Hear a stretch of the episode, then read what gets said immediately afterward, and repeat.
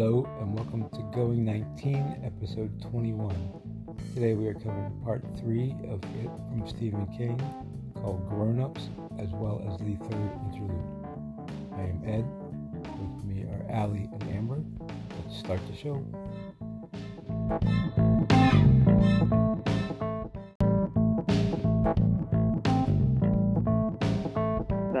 At least I was saying that I finished the reading uh, as of like 10 minutes ago.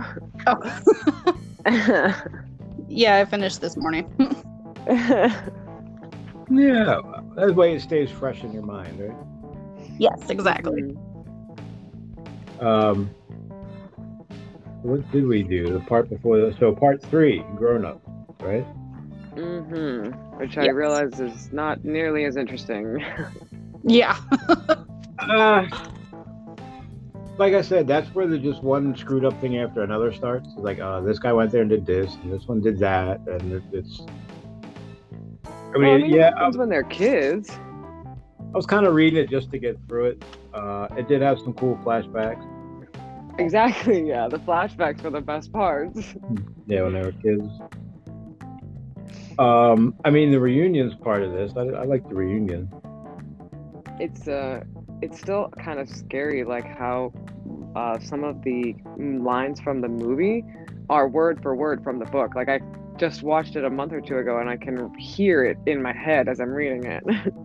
Yeah. I'm I don't think as much for the new movie, but from the mini series, definitely some parts, especially the reunion, are legit like word for word. yeah. I think even like fortune cookies are uh, word for, for moment, action for Mhm. action. Yeah. The fortune cookies, the like the Prince Albert in a can from the library, which I totally thought Tim Curry had just made up. I Uh, forgot about that part. yeah, that was that, that's something people used to say a long time ago. Kind of dumb, but uh, you know, I could see Tim Curry making that up too. It could go either way. I definitely there were a few moments that made me like chuckle because I think he's so comfortable with them at this point. Like there's no guessing. Like he's there and they know he's there to hurt him and he's just messing with them. Like the jokes that he makes and the stuff he puts on the balloons, it's kind of funny. yeah. Uh, every time, like he uses a lot of yellow balloons in the book. I'm like, hey, that's supposed to be red. What are you doing? But there was like a green one. Like I think Bev Bev's was green. It's just weird how random the colors are. Yeah, I don't think the red balloon thing happened until after the movies came out. That's what, Yeah. where that was. Uh, and again, at the reunion, um, Bill does just remind me that he, he is Stephen King, basically. He's the author character, and everything everything he does just seems at least slightly autobiographical. Yeah, especially Yeah. because this was probably one of I mean this was his, one of his earlier works, right? Um, he had been uh, Carrie was seventy four. This was eighty six. So he had. A, I mean, everything's earlier, I guess technically. Oh, Uh, that's true. I mean, he'd been doing it for a dozen years, so Okay, never mind. You could say it was it was mostly pre Dark Tower. He was uh, still finding his voice, I guess I would say. Mhm. Yeah, I mean that makes sense. Like more confident, able to express himself better.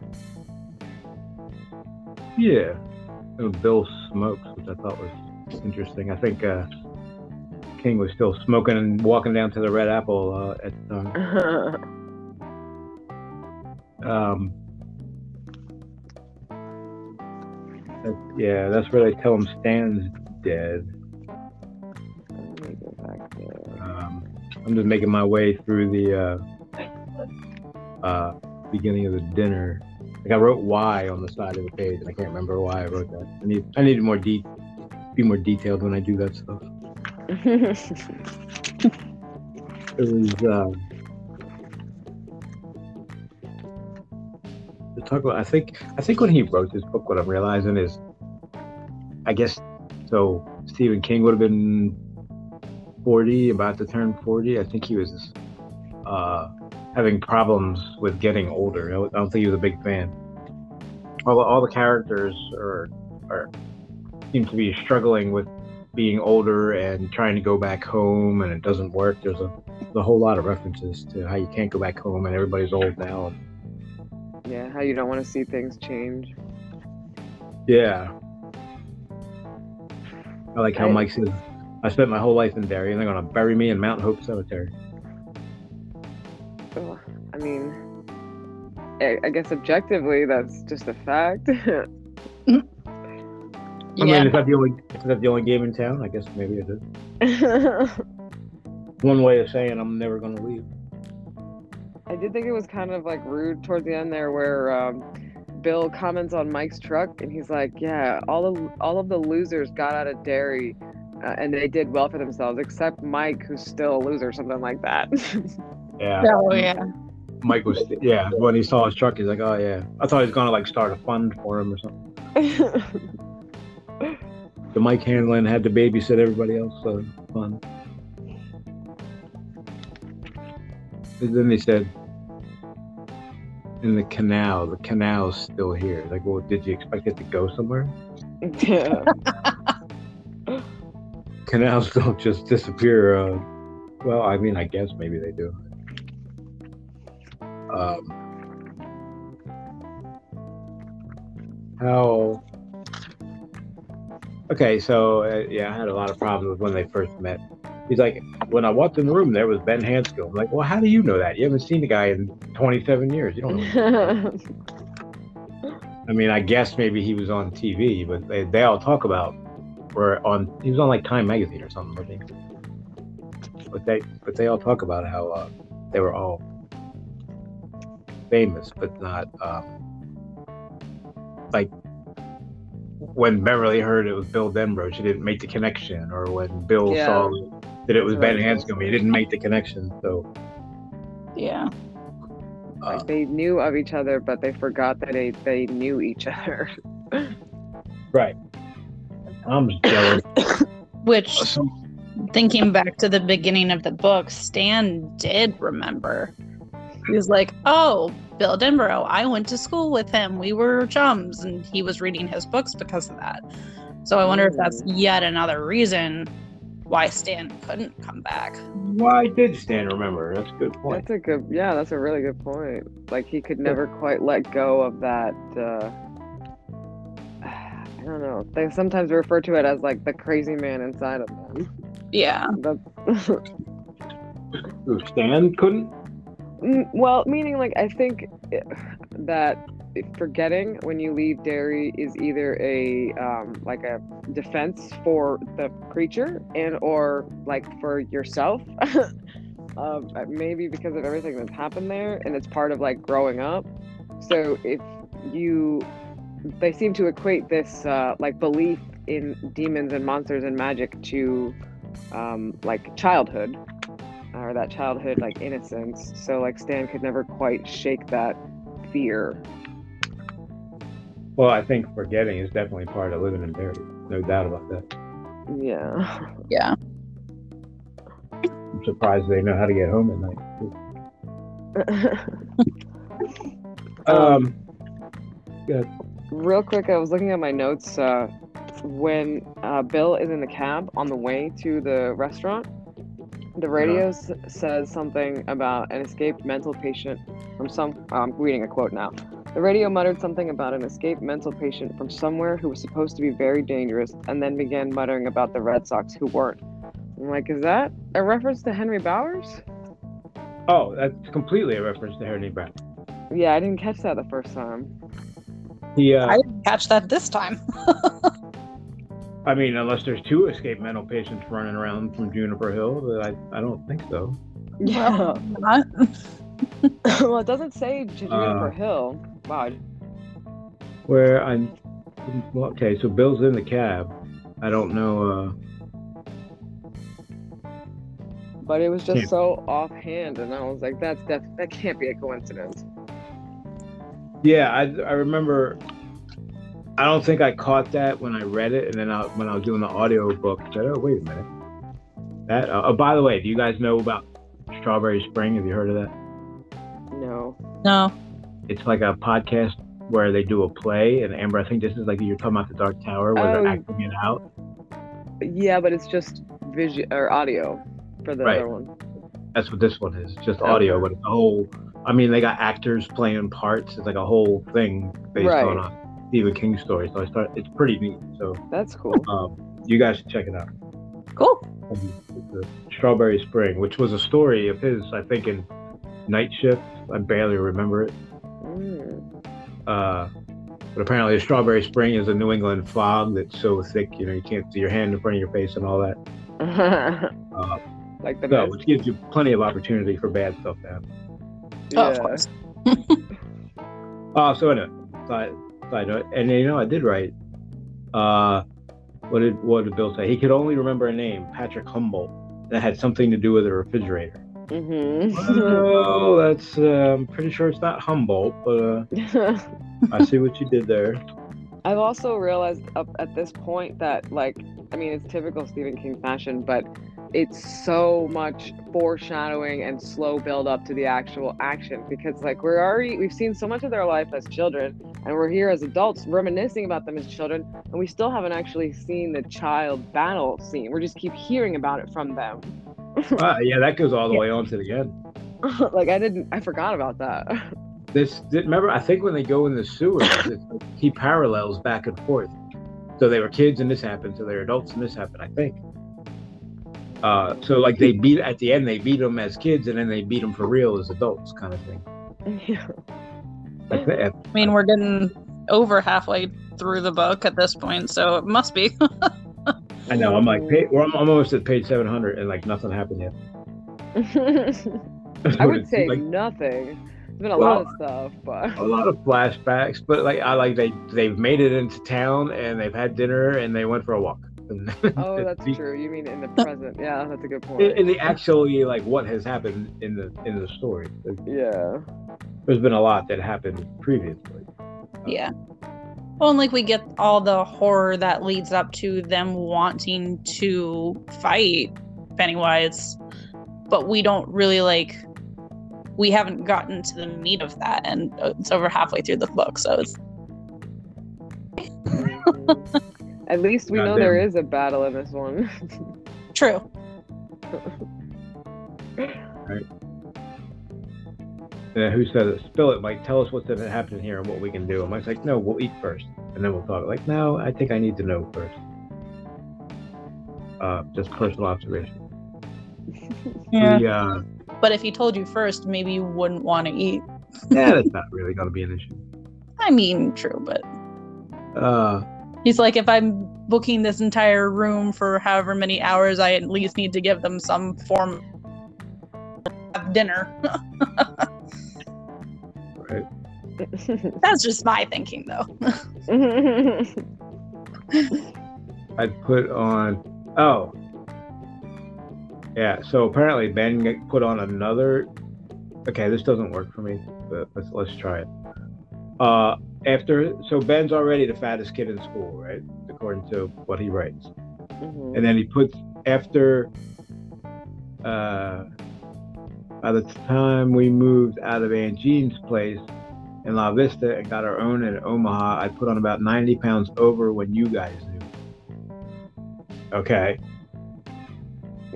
And then he says that would have put you at about at about 210. So I'm going, okay, wait just a second.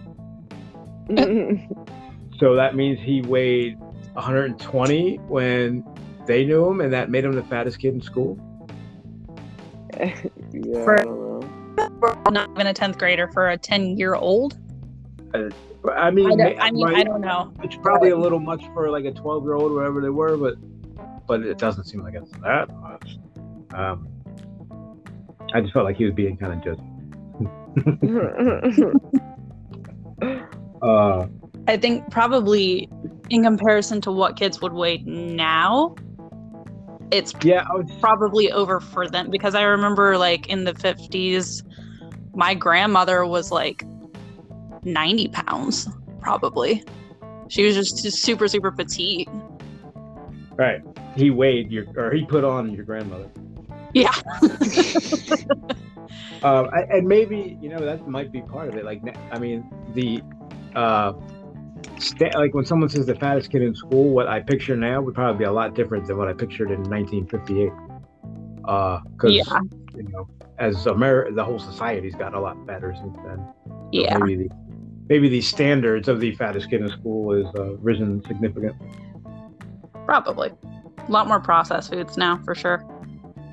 Yeah, but he did. You know, that being said, he did get it right when they're like the coach, who like I kind of like and I kind of don't, but he told it to him straight. Like he tapped my forehead right where his damn whistle had bonked me. He said that's where everybody's fat. You put what's between your ears on diet, and you're going to lose weight. I'm like, well, you know, that's that's true. Uh, so he must have done some research into the whole psychology of it. Uh, I don't think Mr. Six Miles a Day knows uh, anything about that. So Ben ends up losing weight just to show off his clip. Uh, so I guess whatever works for you.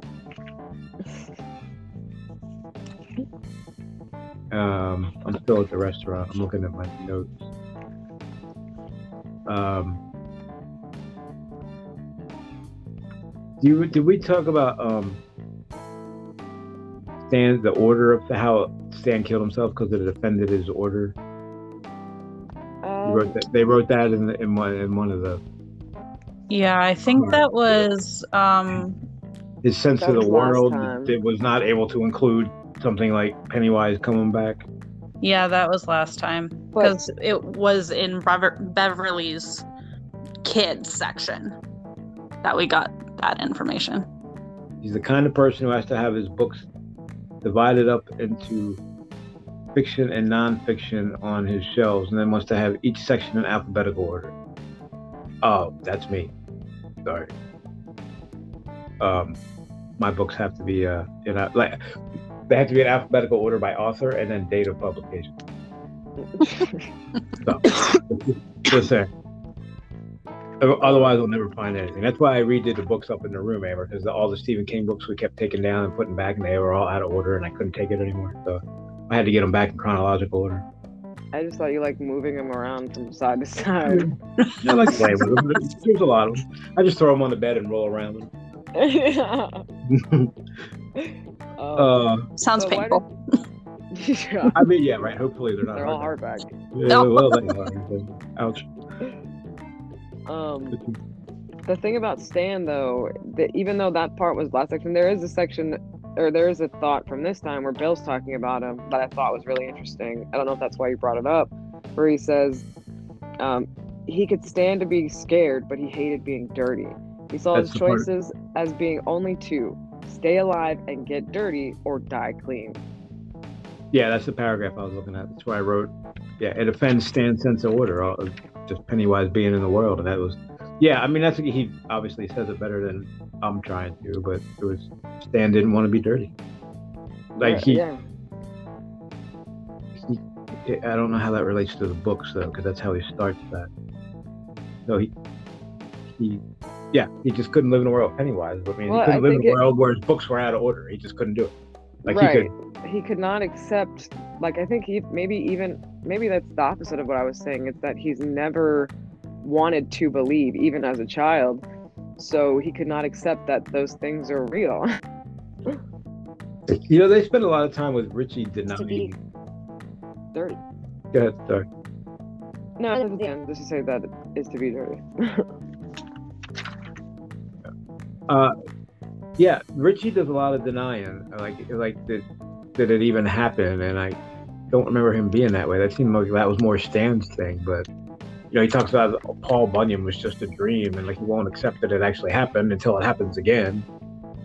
And he, when he was remembering it, he was still calling it a dream 30 years later, and then it happened again. And I think he even after it happened to him again, he mentioned something about another dream. Like I don't remember. I don't remember Richie, and maybe I think my problem is I just remember the movies more than the book. Uh, I don't remember him being that way. That denial about it, Yeah. or den- deny about it. i don't know if we're gonna find out more but i do find that kind of odd because like i you know stans is very well explained but like richie he doesn't believe. I mean, I guess he hasn't as affected. Like some of the others have been uh, kind of worse. Wasn't But- he there for the werewolf or something? Something? Wasn't He was Richie in Neibolt Street with? Yeah. he was both. Bill? Remember he so he made Yeah. Bill go look at the photograph with him. And then Bill made him go to the house after they were talking about Eddie, I think. Yeah, he almost got. Yeah, that was the werewolf that never let up. It like chased him all the way down the damn street. Yeah. But his whole thing was nothing happened to me by myself, which again is like who cares? Like you think you're safe? Yeah. Well, and it's like if that encounter with the Paul Bunyan statue happened before, and then he had not only the picture encounter, but the, also the werewolf encounter, he's probably dealt with Pennywise the most, and he just is like mentally blocking it and is like, no, this isn't happening. That's true. Do what you got to do, right? I guess. Uh, Keep you sane. all right. Harold. Harold Gardner found. And Gardner found uh, Georgie. hmm a little Easter egg there. Um, on the next page, we, we don't. So, um, What did you say? our your page is.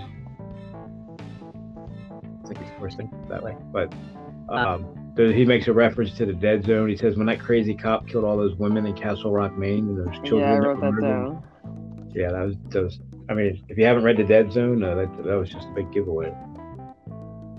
I guess he's assuming that you better have read it by now because it was 30 years before he wrote this one. Or, oh wait, no, So- Dead Zone was 79, so it wasn't that long. Um, I did not remember that that was from the Dead Zone, but again, like especially reading this book, nothing is an accident. So I like when he said that, I googled it. I was like, "Crazy cop that killed all those women in Castle Rock," and I was like, "Dead Zone." I was like, "Oh, okay." yeah, I almost did that for the Atlanta one, but I was like, I think I'm that was real life. Like That was yeah. Actually, I did for that one too. It was the That was Wayne, child uh, murders. Wayne, uh, yeah, it was the only like Wayne Williams. black serial killer that I'm aware of. I think. Like usually that's like the crazy white guys that that do that stuff. Um, I don't know what that means or why that is. But, uh, they actually caught Wayne Williams because he was, well, he they caught him throwing a goddamn body over the bridge. He like pulled up on the bridge and threw it out, and the cops like, "What are you doing?" It's like nothing. And in the meantime, the thing's splashing. uh, uh, if that was his like modus operandi, I can't believe he got away with it that long. Killed uh, a couple dozen people. I don't know exactly. Anyway, I like the way he mixes his own uh, people in with the real life. You never really know what's going on. It's so confusing if you don't know your history. Yeah. Yeah, especially I mean, like he starts with the Bradley Gang in, in you know in 1906 or the Kitchener Ironworks in 1906, the Bradley Gang in 1929. Like I'm I'm getting ready to Google that to find out what happened. Um, but I like, like that's why I like Anne Rice because she does complete histories like that, where you just, you like you put she does like a vampire history for like 400 years, and you you put the book down, and you go, oh, that's how that happened, and you go, wait a minute, no, none of that happened. Um, It makes it Yeah. convincing though. it does, oh yeah. and it, and it intertwines into the story. Like, like I look forward to the interludes because they're they're like they're like the history lesson parts. It's Uh, kind like, of a like even without them, the book would have stood fine on its own. But I like the fact that they're in there. It's like a, a nice, strange break too, because it's not like it's talking about happy things, but it's it's more matter of a fact. Like this is what happened a long time ago, not like a flashback from when I was a kid, or you're like you know, to me personally, It's almost like stepping outside the story for like a chapter. yeah, Um, but you know it's Mike, so it's it's also getting a lot from Mike's perspective. Like I, I almost an appreciation of all the stuff he had to do to get all this information because he's always talking to someone else, and he's like, when I finally tracked him down, he was over here. Like, geez, this guy spent 30 years. Uh, well, I mean, I guess that's what a good librarian does, though, right? Yeah, but it's kind of like he's. I mean, well, true. You're collecting the history of the town, but it feels like he's collecting information to learn how to kill it, and it's like, which Like is he's a- still a, good cause, I guess. Never mind. like he knows it's coming back. I mean, I guess deep down he does. Like in 1877, there were four lynchings inside the incorporated town limits. One of the one of those that climbed a was a lay preacher of the Methodist Church who apparently drowned all four of his children in the bathtub as if they were kittens. Uh, what? Excuse me. Yeah. I was, I was like, damn. What did he have? Uh, something against kittens? What was that? I've never heard that expression before. It drowned all four my children in the kittens. bathtub. Drowned them as if they were kittens, and then shot his wife in the head. Uh, yeah. I, uh, It's like I don't Johnny really know. Kittens is still pretty awful. Johnny What, Children is don't? no better. Like, yeah, you guys don't drown your kittens? Oh my god, you should try it. no. Well, no, I didn't actually mean that. So no, no, I know. It's still just like that thought is just so sad just to me. yeah, for the for the record. Um, Please, no drowning of kittens, puppies, or children. and Pennywise. So it always takes about a year and a half or so, like, uh, or maybe a little less, and they cut it short in uh, '57, but they didn't end it. I'm like, what? So what's he just likes playing with his food for like a year before he uh, fills up? Like, Well, he says that if, if there's some big sacrifice, then it's usually satisfied and it will go away for the next hibernation period. That's the other thing. It usually ends with a bang. It's like, you know, the kids go missing and get eaten and all that, and that's bad enough. But then, like, you All know, these I people guess die. Yeah, the one at a time over 13 months is a slow burn that just leads up to hundreds of people to die at once. How are there Uh, still residents? Like, uh, like they must be repopulating a lot.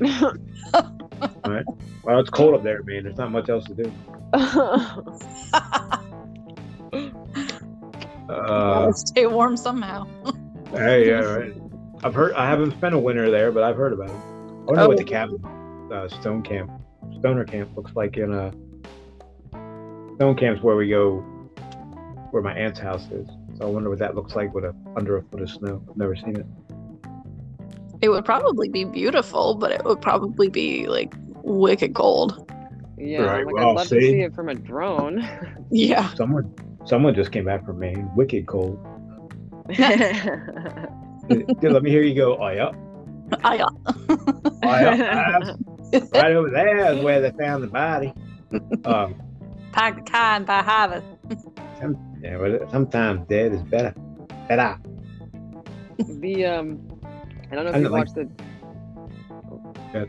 I was gonna say I don't know if you watched the new season of American Horror Story, the first half, but the they don't tell you where they are. It's some like New England town, and I'm like, that's those sound like Maine accents or like close to like I guess it could be Boston Right. too, but it's not as harsh as that.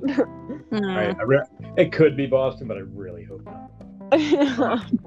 well, there's a difference. Like Maine is a lot. It's more like laid back. I mean, that's Maine. Yeah. Get the- what was it? Patty badge. Get the patty badge. Patty bad. Um, I I have actually the finale was just the other night. I was going to start watching it, and then I hadn't recorded the finale yet, so uh, I'm six episodes behind. So I think at this point I'm just going to start over.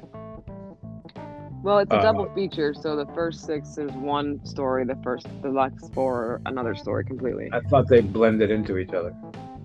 I mean, I know it's I know Um, it's can two storylines. Oh, they're two separate ones. Well, we don't know that. So, Just watch it. no spoilers. It's probably the safest. thing. Uh, did you watch the uh, American Horror Stories? I did. Um, is it related to the story right now? No.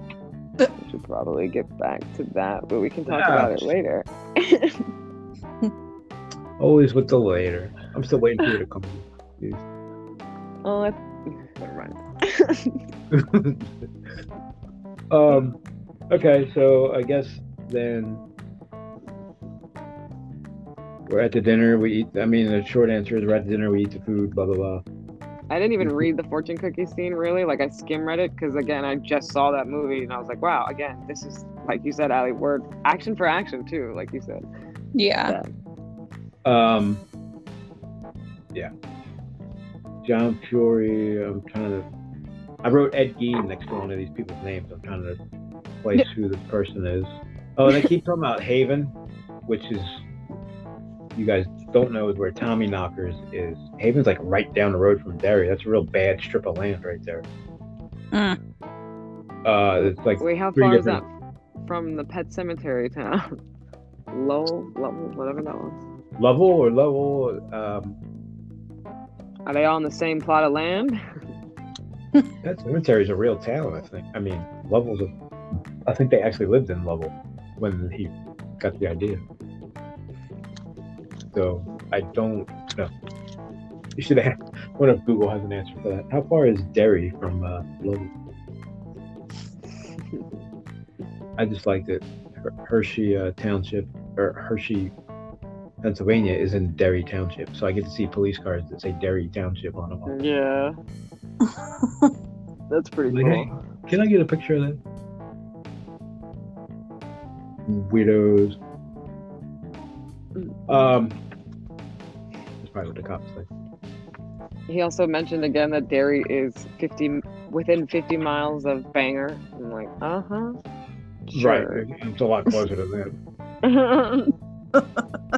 He does. I, I did. I didn't realize like he he makes sure to make a distinction that Derry is not Bangor almost, but it's like, duh. Why are you doing that? Because everyone knows wonder- it is. Well, yeah. I'm like, was he always like that? If he, well, is this the first time he's mentioned Derry? What do you mean in the Like- story? In Wait. no, uh, like um, I, I don't know the books that came before it, but oh, it, it uh, in his books. Uh, so let's see. Christine, Pet Sematary, Stand, Dead Zone, um, Carrie Shining, Cujo, Downland's Lot. Yeah, I think I think he made it up for this book. oh, I'm sure I'm missing one or two, but I think there's Honestly. a tower in there. oh, that's true. But um, I kind I forgot what my original point was with that. Yeah. it um. Yeah, as it just that he makes a distinction Oh. between Bangor and Derry, and this. yeah it kind of what i was gonna say is it like does it is it because he was getting feedback from people in his hometown they were like hey why are you writing about our town like this but if this was the first time then he maybe he had that thought in his head already like i don't want people to think i'm talking about my hometown Probably that's probably why. It's probably he probably changed the name. Yeah, I mean that's probably what he. did. Like, see, they probably like don't mention this place because then we get all the Stephen King tourists up here. I'm like, fine, I'll call it Derry. Yeah. Uh, I got my first Deadlights mention. Uh, five when they're telling Bill about. Uh, that's all Bill can wait. So that's all somebody. That's all Ben can remember. Bill screaming about something called Deadlight. Um, you guys, do you know who ends up in the Deadlights? um yeah Should we not? Should we not talk about that? Um probably not because we're not there yet Yeah. Right, especially one of them spoiler-free things. I think, yeah or as much as possible. I think is what I said. We try. We're not perfect. it does Uh, yeah, I mean, I read this dinner scene so long ago that I don't have a lot to say about it because it's like ugh, that was like a month ago. I don't even remember what was important when I read it. Um, Yeah, I feel like I didn't have a whole lot picked out from the actual dinner.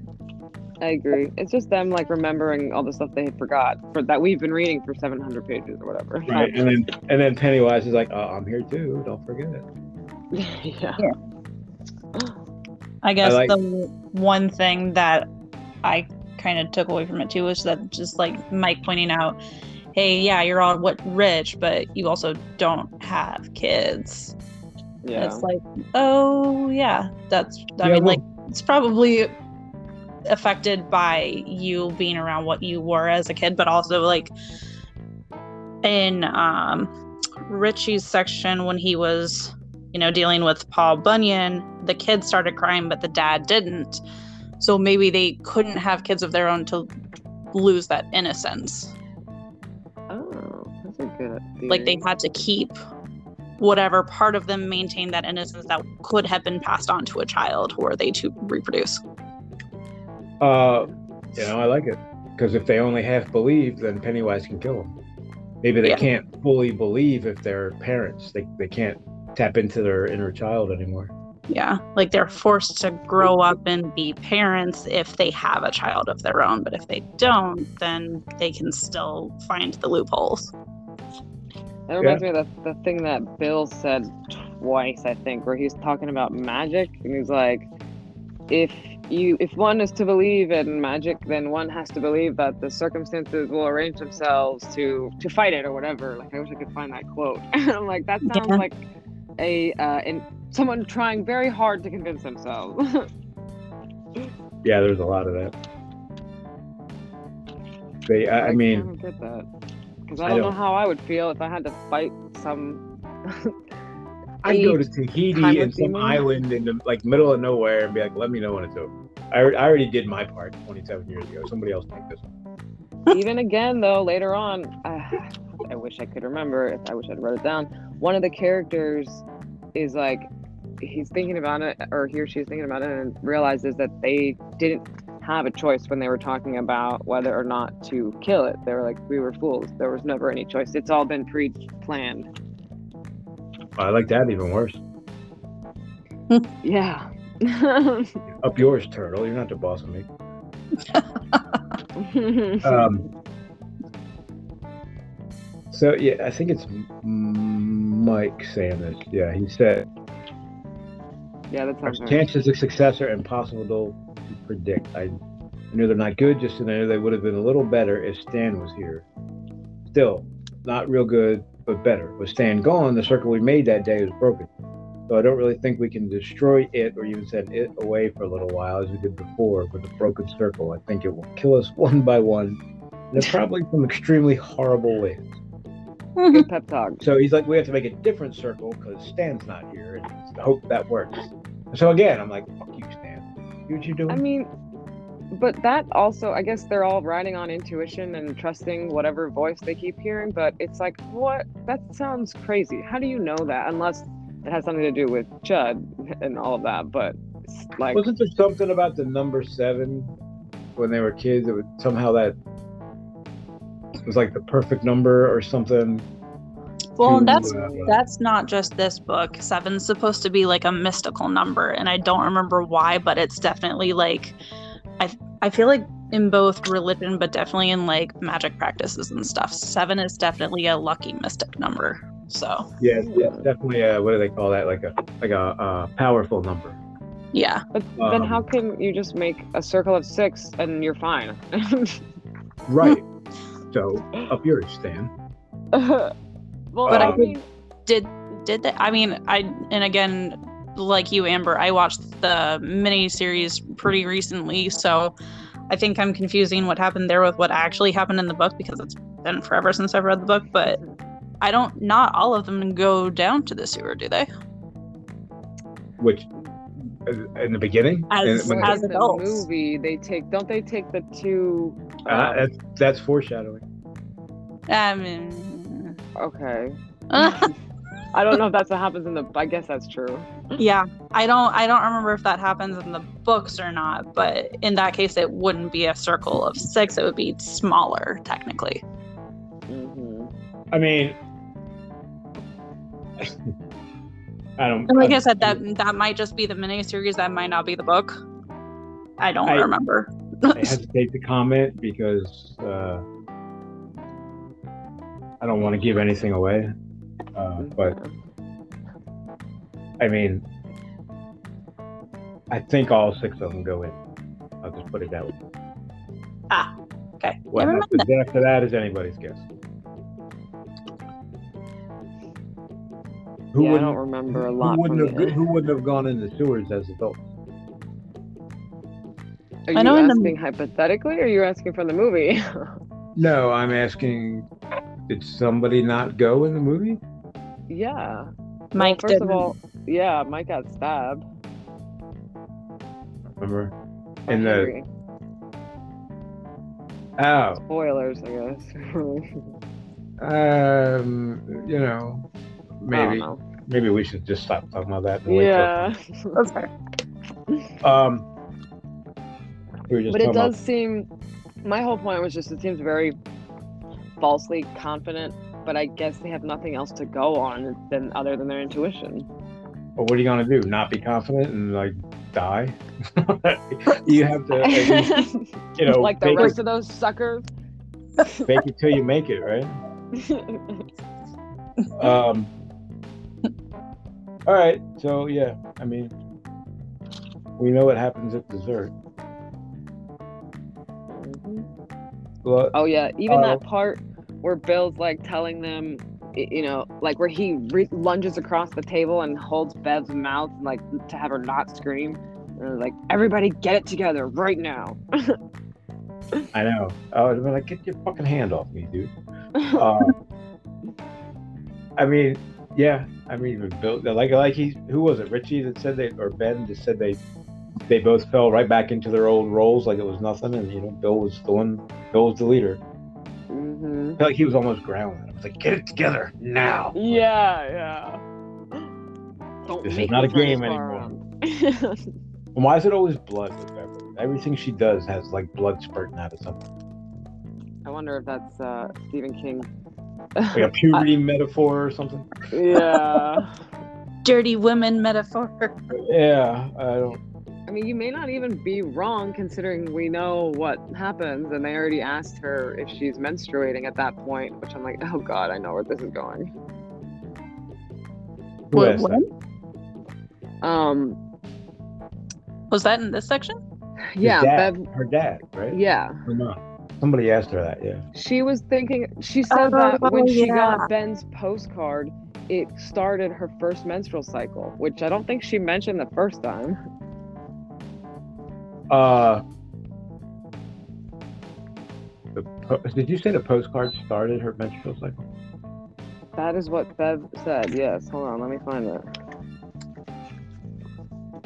Um. That's a powerful postcard. Ben, ben better stop writing haikus to people. My God. Just leaving them all willy nilly. Uh, yeah. Jeez, he's got a trail of women around the country. Um. Uh, wait.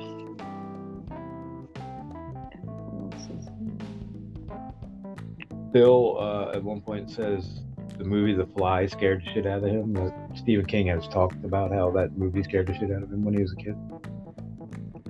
so, so once again, Bill is Stephen King. Um, Sorry, I'm Yeah. trying to find that. Can keep going. and what I wrote. Yeah. So I mean, the, the you know don't ever get a fortune cookie. So um, then we go to the walking tours. Oh, Amber, you know the first thing. Uh, uh, that, that's probably the first thing you noticed too, right? Or are you still looking? Not Ye- caught up yet. well, hold on. You talking about Freddy? Oh yeah, Mm-hmm. Chaz Freddy. And then what's his brother's name? Uh, Chaz is the one in Derry. He had the brother in. Um, Frank? No, no, no. Might have been Frank. Maybe. That actually sounds. Right, so 11 22 63, when he goes back in time, Chaz Frati is the guy he places a bet with. Um, At the Frati pawn shop, isn't it? yeah, Frati's. yeah, I don't, yeah, they only had Frati in the name. I don't remember what it was called exactly. Yeah, that's true. Yeah. So that's, uh, uh, we got two books that uh, rely heavily on Derry in uh, 1957 or 58. Uh, but we already knew that from Ri- Richie from the Ditchy and Bevy from the Livy, which the, the character. Ali, did we tell you that before? The character in 112263 meets Richie and Bev like a year from, like a year after the the troubles had ended. Isn't that what they call? Oh, no. No, Oh, I knew so- um, you guys had said that uh, Mr. Keene, the pharmacist, was in that book. Oh yeah. But He I didn't know that- too.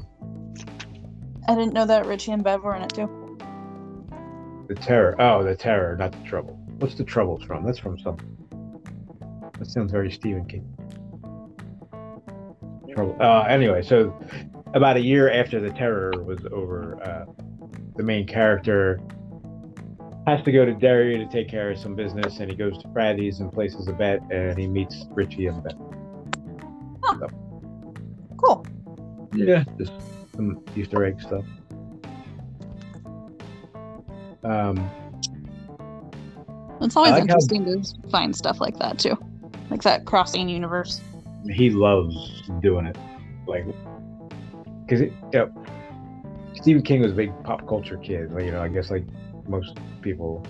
So he watched a lot of movies, and read a lot of books. So he, you know, he loves putting Easter eggs into uh, both the movies and books. If you watch Castle Rock, there's there's Easter eggs everywhere. I don't know if you guys have seen that. but, uh, I have not. I meant to watch it, and I think what what did it stream on? Or was it on uh, Hulu. It's on Hulu. Okay, I don't think it was on anything else. Got it. Uh, yeah, I I like how think I Ben didn't have Hulu at the time that it came out. Um, yeah, Hulu's expensive without commercials. Anyway, uh, sorry Hulu. Uh, I love Hulu. And I like how Ben wanders around like he doesn't know where he's going and ends up at the library. Like, come on, we all knew you were going to the library the minute you left the restaurant. It was the only place you were ever happy besides the Barrens.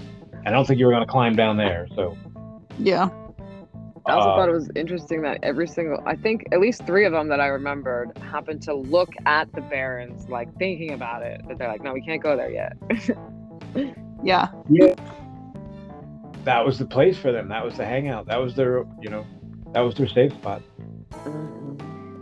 uh, the, uh, some at some point he says how it smells like shit and old water. And like he's like, how the hell are we playing around that crap all the time? Um, so uh, the address. oh, I'm sorry. I finally found it, but Go ahead. uh it's when Bev goes to her home and she she's already seen the door that she thinks says Marsh, so she rings the doorbell twice. Uh, instead, she rang again. Ching chong, no answer. She thought of Ben's lovely little poem and tried to remember exactly when and how he had confessed its authorship and why, for a brief second, it called up an association. Oh, well, maybe, okay. It called up an association with having her first menstrual period. Had she begun menstruating at 11? Surely not. But, you know. Yeah, he did though. yeah. Uh, yeah, I remember that part, and I don't remember why it was important. So I figured I would just wait till I found out. I don't remember Ben why Ben's reveal or why how that it probably had something to do with. I think this book basically comes down to love beats the demon at the end, doesn't it? Don't they all like? No, well, not love and belief. If they believe this, this is battery acid, you scum, whatever he says. Slime. Yeah. If, so if they believe and if they love, I think is how they beat them.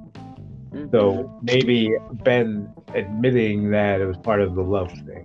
I don't. I'm just guessing. So, um, I agree. Ben. I don't know how right I am, Amber. Maybe you remember this. So he tells the librarian his address when he's getting a library card. Mm-hmm. He said, "Did you highlight this, yeah. Am I right?" Um, well, I don't know what you're gonna ask, but it's I, I think that's where Mother Abigail lives. yes, you're right.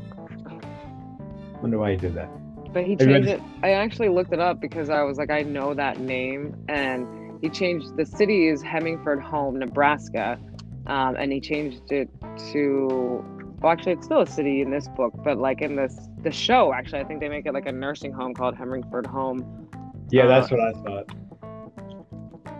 And apparently like stephen king just thinks of that as like the quintessential like m- midwest or like you know i don't know small town Small feeling. town Midwest uh, America. hmm I thought it was interesting he was using that reference that quick. Wow. me too because the stand is after this right It was probably still on the charts. No, the stand was before this. God damn it. I need to get a list of chrono- chronological books. The stand was 1978. okay. I don't know if that's a real zip code. I didn't look that up either. You would think there would be more references, honestly. To the stand? Mm hmm Just wait till the Dark Tower. I mean, that's fair. Oh, two Allie things. has, Oh, go ahead. Yeah. No, go ahead. Allie has not read that, right? No, I have not. I have to be careful with it. I have it. I just have not read it yet. Oh, it's gonna be much cooler when we all read it. You have it or all of them? The stand. I have. Oh. I do not have all of Stephen King's books, but I have a fair amount of them. No, I mean, Well, like- were we talking about the stand or the Dark Tower? We were talking about the stand. I have the stand. I don't have any of the Dark Ah. Tower series. Okay. Yeah, I think I switched to Dark Tower and nobody followed. So. No, Ah. I did follow. That's why I was correcting you. I did not get Uh, that. Um, hey, the stand's a good one too. Hey, we could read that before the Dark Tower. You almost have to. You almost you don't have to, but you almost should. E- yeah, yeah. I mean, that's yeah. You should. Because I, I read wrote, it in the other order, and there's a lot of Easter eggs in the Dark Tower from the stand. Whereas you're reading it the other way, and you're like, something bad happened here. Yeah, I mean, there's a lot of back, not only Easter eggs, but some of the same characters. Without, you know, saying too much about that. Uh, I wrote on the bottom of one page when Pennywise is telling Ben to, you know, come up and play with him, and then I think he turns into a vampire and then something else. hmm Uh, I wrote too many Prince Alberts because I was getting a little tired of that joke. Like, Yeah. Every time, every time Pennywise talks, like, yeah, Prince Albert again. Like, oh, like, I, I guess it's part of his weird clown humor personality thing. Because he's very, like, you don't understand, uh, I guess, the tone of it. At least I didn't until I saw, you know, like Tim Curry do it, like you're saying earlier. Uh, so it's, it's part of his, yeah, I would I would almost say clown shtick, Yeah. uh, but still, nobody. I was, I mean, I was kind of thinking that too, like, because he makes a lot of jokes and that, like, ha ha ha ha ha, ha, and then sometimes I'm like, dude, why? And then I'm like, why? He's like really committing to the clown thing, even though they know he's not a clown. Yeah, that's uh, good point. Why is he still pretending to be a clown? I think he just Like, it, it, what freaking them out. not like like his day job is he's a clown at kids parties or something. Uh, Yeah. uh I don't. Yeah, I don't. I don't. Maybe he just likes the perversion of something that's supposed to be like happy and fun for kids, and it's actually going around and killing them. I don't know. John Wayne Gacy. Yeah, yeah. Although I Uh, think people have asked King if he was inspired by John Wayne Gacy at all for this, and he said no. Uh, yeah, I don't. Yeah, I don't think he was. It was. It just started with a with the stupid uh, billy goats trip trapping across the uh, the bridge. It comes up again. It does. I don't remember where, but I remember it coming up again. We're almost there because it's when Bill's at the Ben's at the library. You know, Yeah. and through through this whole walking tours, you realize they're thinking stuff, and then Pennywise shows up looking like what they're thinking about. So I'm going, okay, so he can read their every thought. Uh, how are they going to beat something like that? Yeah, He's going to know exactly what they're doing at all times, exactly what they're planning on doing, exactly what they're thinking about doing. I don't, I don't remember him being a mind reader uh, before. That that kind of takes it to a whole new level. Well, I think that's why the things that have worked have come seemingly out of nowhere. Like a lot of these things that they say, they're like, I don't know where that came from, or like it just they do it all of a sudden without thinking, and it works, and it surprises both of them. Like it's very on the mo in the moment. yeah. Very on instinct, and just like Mhm. this is what I need to do now. I'm not even thinking about it. Mhm. right, yeah, Yeah. it's not planned. I am being guided. I am a puppet. yeah. Um, I love the visuals of how they see stuff that no one else can see. Like like the subtle, like when the thing's standing on the bookcase, and blood's dripping off the bookcase, uh, and it lands on the with the arthritis punched hand of an old man who was reading the Wall Street Journal, running down between his knuckles unseen and unfelt. Like I, I, I like how stuff's happening to other people that they have no uh, perception of, but the hmm the losers see it everywhere. It's gotta be hard to live in that kind of world. I was picturing from the movie when Ben is in the library and he's trying to talk to the librarian, but in the movie he's like screaming at her, and she's like, "What are you doing?" Because Pennywise is yelling in the background. Yeah, Oh, and I give that actress so much credit because if I had been filming that scene, I would have been cracking up. I, don't know, I wonder how many takes it took. Uh, yeah, that one was pretty. If I remember right, I mean, I just not that long ago read that scene in the book, and I think the movie was pretty close to spot on there. It, it was, yeah. I don't. Yeah. I think I was waiting for that part because he says like he's like I can't say anything out loud. They'll think I'm insane, and then like and then Pennywise is like they will think you're insane. Ha ha ha ha. Like Uh huh. You know what that is? That's Looney Tunes. Uh huh. or the Bugs Bunny hard and all. heart. Have a good day tonight. You die. I love like uh, I highlighted where he's thinking about the librarian, and then all of a sudden he sees a a, a balloon. It says "I killed Barbara Starr, at Pennywise the clown." Yeah, that's what I'm talking about. They think shit, and then it's like showing up. Uh, Like, oh my God, that I- made me laugh. That's like Ghostbusters, or don't think about anything, and you can't help but think of Stay Puft Marshmallow Man. like shit. Go ahead and tell someone not to think of anything. See how that works out. Think of another. Well, I was gonna say think of another Pennywise, but then maybe they just both attack you. Right? Think of like a cute, cute, uh, cuddly one or something. a turtle. Turtle now. And I like how um he's remembering and he's like, Oh yeah, we made the made him in the silver bullets and we killed him and old man's like, Nope, that wouldn't work. You didn't do it." yeah. You know, like, the bullets would tumble and then like like ten minutes later he's like, You'd have to use slugs or something. Like geez, the old man was really affected by uh Ben's memories. It honestly makes me wonder. I'm like, is that really an old man? And then the lady talked to him, and I'm like, okay, so he's real. Right. So he so he exists. but he still could be influenced. Is that the same one that had the blood dripping on him? I think so. It says, and yeah, I think it's a different old man. Library is full of old men. That thing. Um. Of course, Oh, Okay. the library books, those were all lost when he was running from the boys, right? Didn't he lose his bag in the Barrens? yeah, I remember he was remorseful because he would have to pay them back or something.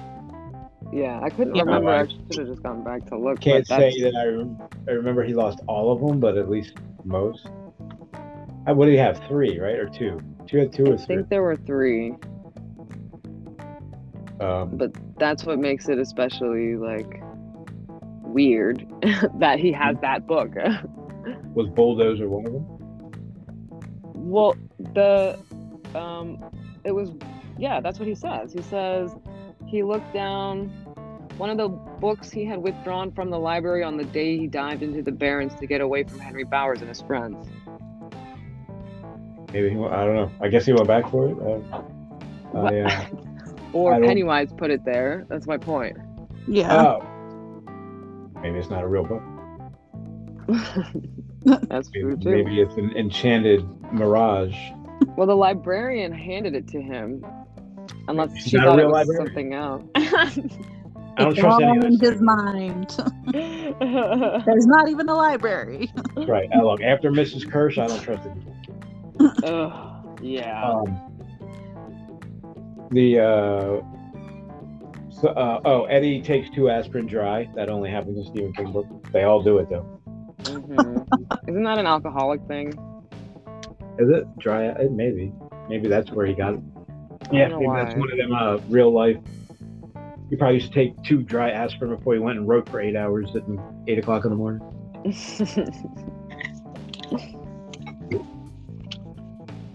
Things that guy did with a hangover. My God. right? Wrote a whole book. Oh, this whole thing about Eddie. So this is Stephen King, Amber. I don't know if you know this. But he used to walk along West Broadway and admire the old Victorian houses that stood there. Uh, along the only two really handsome residential blocks in Derry. He used to do that sometimes. Just walk along West Broadway, sort of casual, like he was on his way somewhere, so he could like look at the houses. Uh, Mhm. West Broadway is the street that he bought the house on that we looked over to see. Oh, the one that's So he- public. Yes. Oh, So Stu on his tour, taught, he he took us to the old apartment and then another rundown apartment. I think the one's gone now. Didn't Jamie say that? That's where it used to be. Um, no, you don't remember that. Mm, no. Okay, Okay, anyway, Stu um, said that he when he was like him and Tabby first got married, and he would have to walk to you know school and walk through the cemetery, come home, and and uh, he would walk down West Broadway and look at the houses, and she said, "One day I'm going to live on this street." And uh, you know, and then he became Stephen King, and he bought two houses on that. street. Uh, one because his wife was mad at the neighbors. What? Recently. Yeah, the he has the house. I'm sure you've seen the pictures. There's a white house next to his house. Uh, the the neighbors were one of those, you know, broken down car pieces in the yard and you know, junk all over the place, and she couldn't stand the way they looked. So uh, Tabitha told him to buy the house, uh, and the neighbors found out who was trying to buy it, so they charged like way too much for it. Tabitha's like, I don't care, pay whatever they want, get them the hell out of there. So now when people come to visit them, the house next to them is like the guest house where the friends and the family stay. Ah, Interesting. So yeah. So when he talks about Eddie dreaming of living on West Broadway, that's that's complete autobiographical. Autobiography. Can't say that. Um, so I thought that was uh, pretty cool. yeah, I That's about- didn't that's- remember that. Well, I don't know if he did it on art. I, I know Jamie said that the, the rundown apartment was torn down and turned into something else. Well, I meant I the West Broadway part. Yeah, I think Stu did that on the first tour. I don't know if he did that on our tour. Mm. Because you didn't see the airport either, did you? He didn't pull up in the airport, right? Uh, Stu didn't. No, Jamie did. Jamie did? Oh, we went back to the airport? Uh, I'm pretty sure. We yeah, I don't remember going to the airport. I don't know. Um, They're blending together. the Tracker Brothers. Uh, and were you read Dreamcatcher, right? I have. I don't remember remember- anything. All right, no more questions. I think the Tracker Brothers is like the same place where they first saw Duddits and saved him when the bullies were trying to make him eat poop. I do I think- vaguely remember that actually. I think there was a window that they had rubbed the grease off of so they could stare at a pinup calendar in the inside. I think it was the same like situation. I didn't even understand what they were talking about when they said the cleanest corner or whatever. I was like, is everybody washing their hands and looking at it? Like, what? No, the windows are dirty, so they're rubbing away the dirt so they can see into it. Yeah, I did not. I understood they were trying to look at the poster, but I didn't get what they were, what he was saying, like why they're stopping there. And well, well yeah, never mind.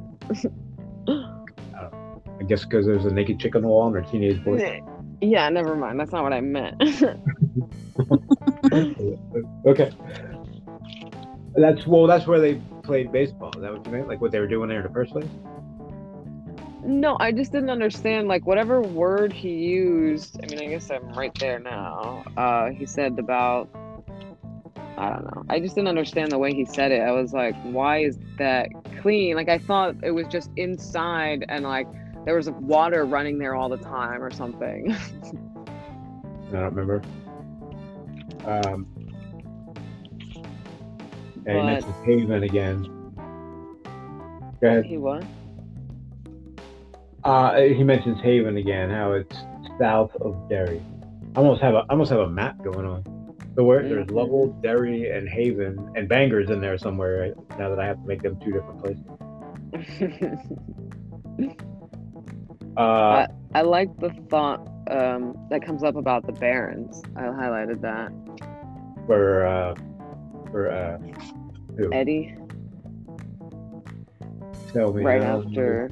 Sorry, I didn't Right. really care much about the tracker stuff. I like skimmed through. it. I was like, cool, baseball, great. Belch hit a home run, wonderful, cool. Like, You know, oh, and by the way, that whole Belch hit the skin off the ball and the inside came fluttering down like a streamer.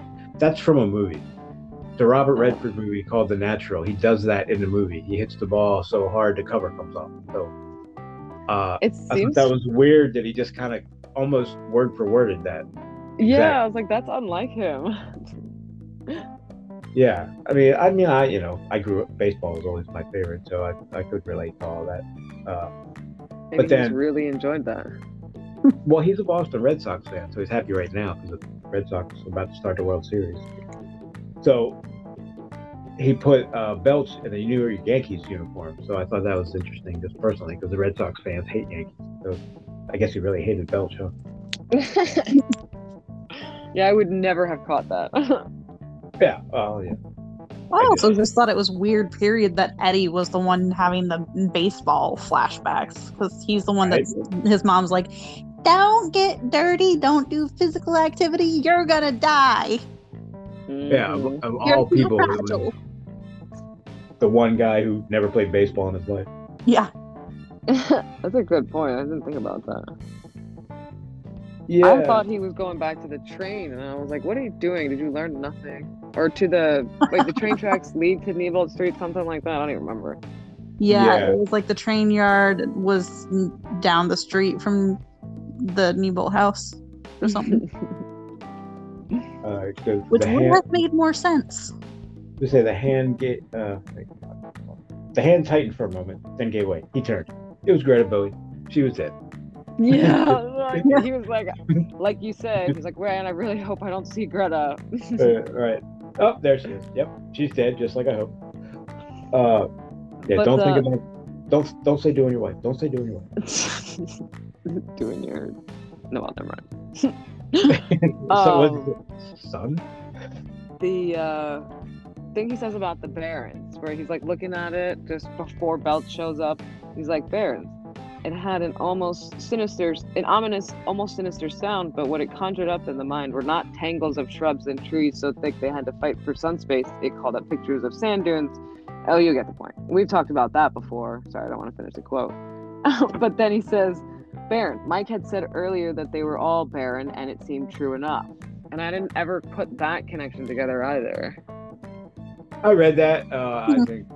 I mean, it's just I. I uh, on the one hand, there's no coincidences, but that's just kind of a happy coincidence. I think. I don't think it's called that being called the Barrens has anything to do with them being barren. Unless they're I- barren because they were playing in shit water as kids, maybe. I don't know. No, no, no. I don't think it's that literal, but they aren't they the ones that nicknamed it that? And like, haven't we said this whole time? Why would you call a forest barren? Like, that's not what that is. I mean, have you ever seen Curly Neal on the Globetrotters? No. He's bald as bald gets. Uh, yeah, I mean, His I, name, I so- figured that's the setup, but Right, right. So I, I, I get, I get the ironic name. though. but- Say again. I thought it was like the town had named that the Barrens, not them. You know, I remember the first time I went through this, I didn't realize it was like a lush overgrowth. I just it was called the Barren, so I thought it was like like dry dirt with uh, you know a stream running through it at some point. Well, we've talked about this because when we saw it, the real the inspiration for it in Maine, we were like, "Wow, that's so green!" Like, yeah, yeah. And it might have been then when I first realized, wait a minute, the Barrens is ironic. yeah. Uh, I don't know that a bunch of twelve-year-olds would have had such an ironic name for it. Uh, it seems like a lot of thought put into something. Although, then again, it could have been something Richie just came up with on the spot. I could see that happening too. Yeah, I'd be curious some point later. I'm gonna try to see if I can find when the first time it was mentioned in the book. I think, yeah, like like Allie said, I think it's it was just what it was called. I don't think they named it that. I don't disagree. I think that could be true, but I don't remember anyone else talking about it besides them. So it's hard to Hard to know. No, Yeah. Jesus Christ on a jumped up crutch. Yeah. Just just the cop. And I think they see him again later, don't they? Uh, I. I mean, well, like the kid goes down there with them. I'm not saying that there aren't other kids there, but like he doesn't stay there with them. He like wasn't on the same level as them, and you could tell. Yeah, which I think is funny because I'm like, you need this group of seven, but apparently it's a very selective seven. Right. They're they're a judgy bunch, those losers. Like, no, he doesn't work. He's not coming back. not him. Yeah, Pennywise is like, or no, I guess the turtle would be like, not him. Next, please. Yeah. yeah. No, no, no, no. Yes. Keep going. So uh, things didn't work out too well for Beverly's dad. I'm not sure uh, what his deal was, but the Well- one postcard he gets from her in 20 years is "Hope you're doing well. Give me some money, please." I don't have right. I was like, I don't feel Uh, bad for him. Yeah, well, that, there's that. Uh, you know, and I think we've talked about how it's kind of uh, ambiguous as to whether there's actual sexual abuse. There's definitely physical and mental. Um, but I was just watching something. I think it was YouTube, uh, where they talk about it's definitely sexual abuse and that they're using it, you know, you know, a model or something. They, they were talking about the sexual abuse in it and how it, uh, how to help people by talking about it, something like that. I Uh, don't necessarily agree with that though, because she even I mean, I guess this is just her like talking to herself, but like one of the things that comes out in this section is where he says, like she says that he's sorry, thinking about her him saying to her that he, you know, wanted to uh assault her. and in my mind, I took that as like a, I guess you could say it's sexual abuse in like undertones, like grooming almost. Um, so like there's definitely that, but I don't, I don't get the impression that there was ever actually any act like sexually. Yeah, I think it. Like, There was overtones, but it was not. Like I said, I think it was ambiguous. At least that's the way I took it. It wasn't overtly stated, but it was almost like undertones of it. So you weren't exactly sure if it was hap. Like it was almost like if it hasn't happened, it was going to happen, but you didn't know if it had yet. In my opinion, I don't feel like it's ambiguous. That's just what I'm saying. Huh? You're saying it didn't happen, right? Correct. Not physically. Uh, like I said, there's definitely like the abuse is isolating her, and the the control over her and her body. Yeah. But I don't feel like bad. wanting to be the only man in her life and wanting to like control her and what she does and who she's around. Yeah, doesn't the postcard uh, make him worry a lot or something? yeah. Well, Yeah. if he had ever found it, but that, and then she even said in that paragraph that he would never. The one place he would never look is her underwear drawer, which is like. okay. Yeah, I felt like she was a little overconfident on that. I mean, It, it- I he- could understand how he sets up these um, insane like morals for himself, where he's like, "I am a good man. A good man should never look in his daughter's underwear drawer." Like, but then I could still see him going later and abusing and like sexually abusing her. You know what I mean? Like, I don't put that beyond his insanity. Yeah. Well, and I think he- that's why, because I remember, and I know we had talked about this last episode, but like they were saying he had no vices, like he didn't do any drugs, he didn't drink. And I think that that is the only reason why there wasn't explicit sexual abuse with her because he had that set of morals. And he was like, That's a good point. nope, I'm not going to do that because I don't want to cross that line, even though I'm, you know, possessive and almost obsessive. maybe that's why he partially why he was so abusive is like I guess anger over this feeling It's like he couldn't do those other things. All right. I'm still amazed that her mom was alive for the whole thing. I know. Me too. I Don't where. am, but not for the 50s. Yeah, I don't know where she came from. Uh, also, I know this is like a m- minutes late, but I found the f- I what I think is the first mention of the Barrens. Mm. Um, it's in Ben's section. He's just like it's when he's walking home from the library before he gets attacked by Henry and the gang, and he's just talking about like what he's seen. And it says the ho- the southwest was where the land fell away steeply to the area that was known in Derry as the Barrens. So they didn't name it; it had already been named the Barrens. Okay. makes sense. Yeah, Yeah. I, I, I didn't get it was an ironic name at all the first time I read it. Like I just thought they were like in the desert and there was an oasis there in the middle or something. Uh, what does it say about Beverly that when Miss Kersh calls her, or Mrs. Mm-hmm. Kersh calls her Miss, Beverly says, I'm not a Miss, and she shows her her wedding ring. I wondered that too. I'm like, of all things to be focusing on right now, like what? Like, yeah, that, that's what you're worried about? And that's how you, after all you just went through, that's how you still think? you know, It's almost maybe, like if Tom showed up today, she would have been like, okay, look, I'll go back home. Maybe she was testing her in some subconscious way. Like this woman could, like, I think easily see the ring on my finger and is calling me Miss. Like, I don't know. Uh, yeah, it's, and I know that it's part of what do they call that? A, a- abusive mentality. But it's just like, come on, why would you? Why would you? Why would you even want to be associated with that guy? Yeah. Yeah, I can't believe he's not dead. Wish Yeah, I don't remember- Uh, yeah, I don't remember how his story plays out, so kind of excited. Because I don't think he even makes the, the books, does he? I mean, the movies. Uh, He's not neither one of them, right?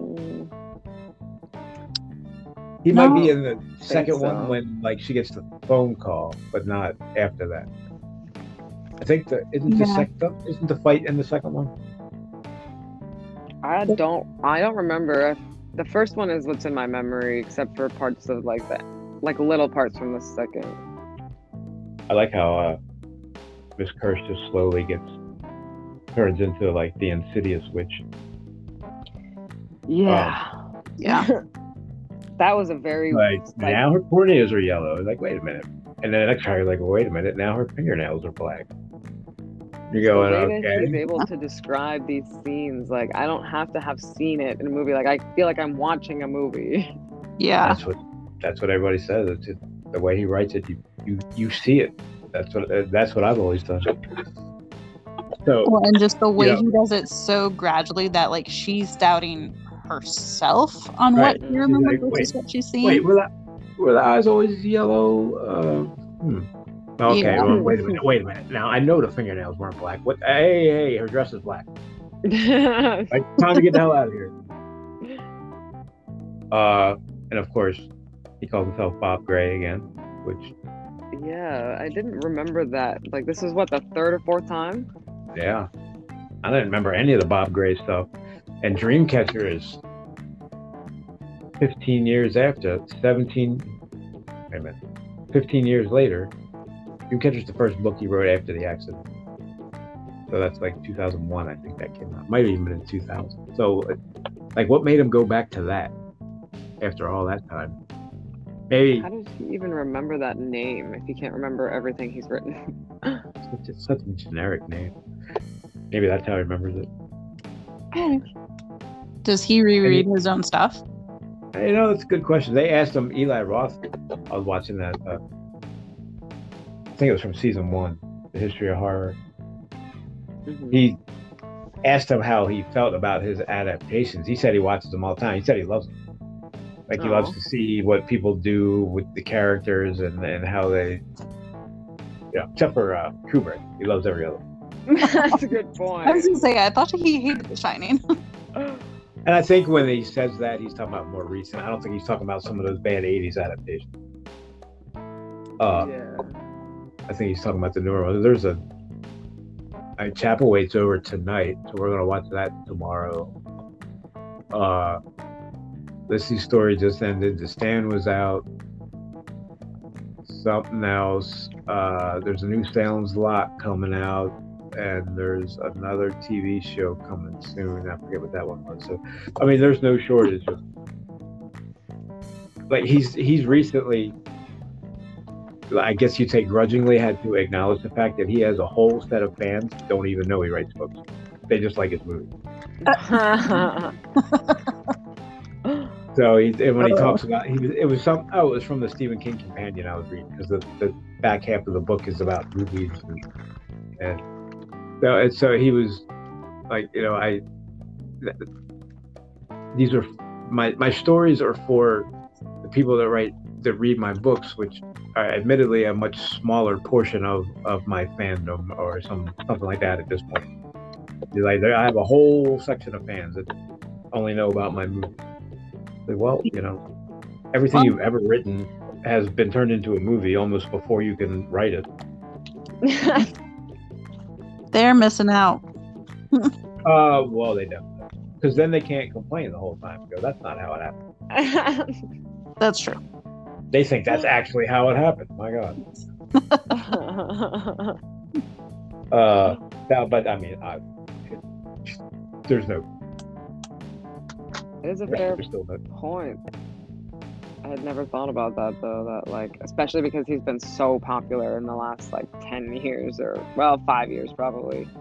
Uh, that there are probably tons of fans who've never read a single book. Right.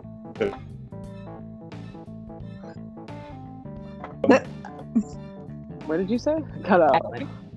There's probably fans that go, "What's a book?" Is that those things with the paper in them that my dad reads?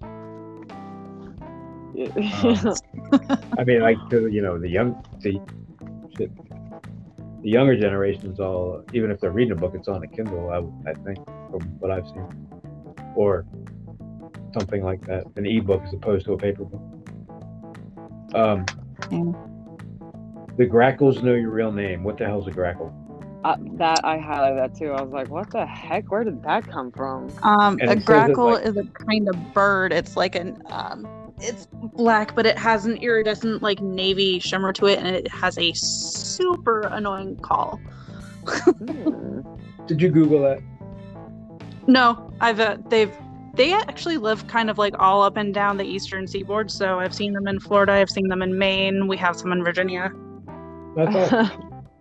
I didn't know you had an inner stand going on there. All right. Uh, my mom is very into birds. Uh, yeah, you sounded like you know what you were talking about. I'm impressed. Um, uh, I, yeah, when I went when I went to Maine, the only thing I saw was a loon, So. yeah, and they were. Uh, that was one of those. Hey, they really do exist moments. 'Cause all, all, all, all his books are nothing. The only thing that made a sound was a loon howling in the night. What the hell is he talking about? Then, and then you go to Maine, and there's loons howling all night. yes. yeah, and they're creepy. Oh, I think Yeah, they're make- Sounds like makes me think of the raft because I think in this in the book, the, yeah. The, the loons are out at night while he's standing up trying not to step on a crack. Uh, and like he's like, I think he's getting mad at the loons, or he starts having an inner like argument with them or something. um, yeah, I mean, and Beverly, is it, no, we already did the blood scene, so. Uh, I thought Miss Kersh was awesome, and the new movie, I uh, I thought it was a little jump scary, like over the top. But then reading this part, it was like, oh well, no, she was just as creepy as they were in the movie. So uh, I think it was actually pretty close because she she was really creepy in the movie. I loved it, watching that part. yeah. Uh, and she did some like spidery movements, I think too, if I remember right. She was like they were talking, and she kept doing like stuff that Beverly couldn't see, but the audience could see. You're like, ooh, what's that? Yeah. I Yes. remember that from the preview, I think. Yeah, I, I got a jump scare just from the preview of that part. I was like, ooh, Yeah. Yeah. And then she like runs out in the yard and screams, and there's people walking by, and they're like, "La di da, nothing to see here. I didn't see that." Stupid. Did you hear? Uh, I don't know if I went this on the podcast, but there was some woman got fucking raped on a subway while like ten people just watched and let it happen. Oh my Uh, god. yeah, there's an SVU episode about that. Right. Well, this happened in real life. Like Most SVU episodes are based on real life events. it was like five days ago, so I'm pretty sure it wasn't SVU. But Well, then it's happened before. Unfortunately, it's a part of. Well, it's because, you, like, well, one, I never mind, never mind. I'm not gonna go into it. Uh, yeah, I just thought that was especially horrible, and I needed to say that what the fuck is wrong with those people? Unfortunately, it does not surprise me because the bystander effect is very powerful. Yeah. Yeah, I don't. There's no way. I, I don't. I don't care. I couldn't do that. There's no way. Uh, and what was it? The balls of that guy that just decided that was a good. Nope, it would be all right. You know, I'll just sit here and rape somebody in front of all these people. Nothing. else. What could possibly go wrong? I mean, you're uh, as opposed to somebody who would rather do it behind, like away from everybody else. I don't know that that necessarily makes them like more or less ballsy. I don't know. like, Well, if there's no witnesses, you're um, less likely to get caught. I, I, guess. You're still like not like he didn't care if clearly anybody saw him or though. not. Well, I mean, obviously there's something wrong with him. That's my point. Yeah. Uh, all right. So anyway, enough of that. Um, I just I, I I heard that on the news and I couldn't believe it, like that that actually happened. Um, Beverly. Oh, is this what you were talking about? Clown was gone. Oh yeah. By the way, uh, I missed that part, but uh, she looked back again, and her dead father was not wearing a witch's black dress, but the clown suit with the big orange buttons. He had a coonskin, coonskin cap, I'm paraphrasing a little bit, perched on his head. In one hand, it had a bunch of balloons. In the other hand, it held the leg of a child like a chicken drumstick. It's just gnawing on a, a drumstick that was a kid's leg. Um, written on each balloon was a legend that came from outer space. And I think she was just thinking about that. Oh yeah, I needed to mention the drumstick because I love that uh, that visual. It's uh, technically horrible, but it cracks me up uh, every time. Um, and the she wait, oh that's what she says. She has a thought. She can't beat it. Whatever it is, we can't beat it. It even wants us to try. To it wants to settle the old score. Can't be happy with a draw, I guess. We ought to get out of here. Just leave. And then, like the second she thinks that, a balloon hits her on the leg. and Says, "That's right, Rabbit." Uh, That's especially terrifying. I'm gonna stop thinking about stuff at this point. Not that that's uh, possible. Then Richie does the uh, Paul Bunyan sequel, I guess you'd say. Um, I don't know. he does both at the same time. Well, right. He remembers the old one, and the new one happens. Um, I mean, I don't have much to say about that other than I, it's weird that he denies that it happened. Um, we're an hour and a half now somehow. Um, he's thinking about the isn't the all dead rock band like like a shtick that he used to do or something on the radio uh, show in L.A. I, uh, I don't remember. I don't either. I think it was. Um, especially, I thought it was funny. It- he does this whole story on how they got approval for the statue. I'm like, I don't really care about all that. There's a statue. Same. I was like, I wonder if this is real, and I also don't care. I had the same thought. I was like, I wonder if it's real. I was like, I don't care enough. Um, I was like, wow, did all that really happen? And I was like, yeah, let's just keep moving. Like, let's. I'm, I'm waiting for the uh, Paul. I, I thought it was interesting that they wouldn't approve the ox. You can't have Paul Bunyan without his blue ox. Like they go together. So they approved the, the uh, Paul Bunyan, but not the ox. oh, Maybe one that's thing, why he.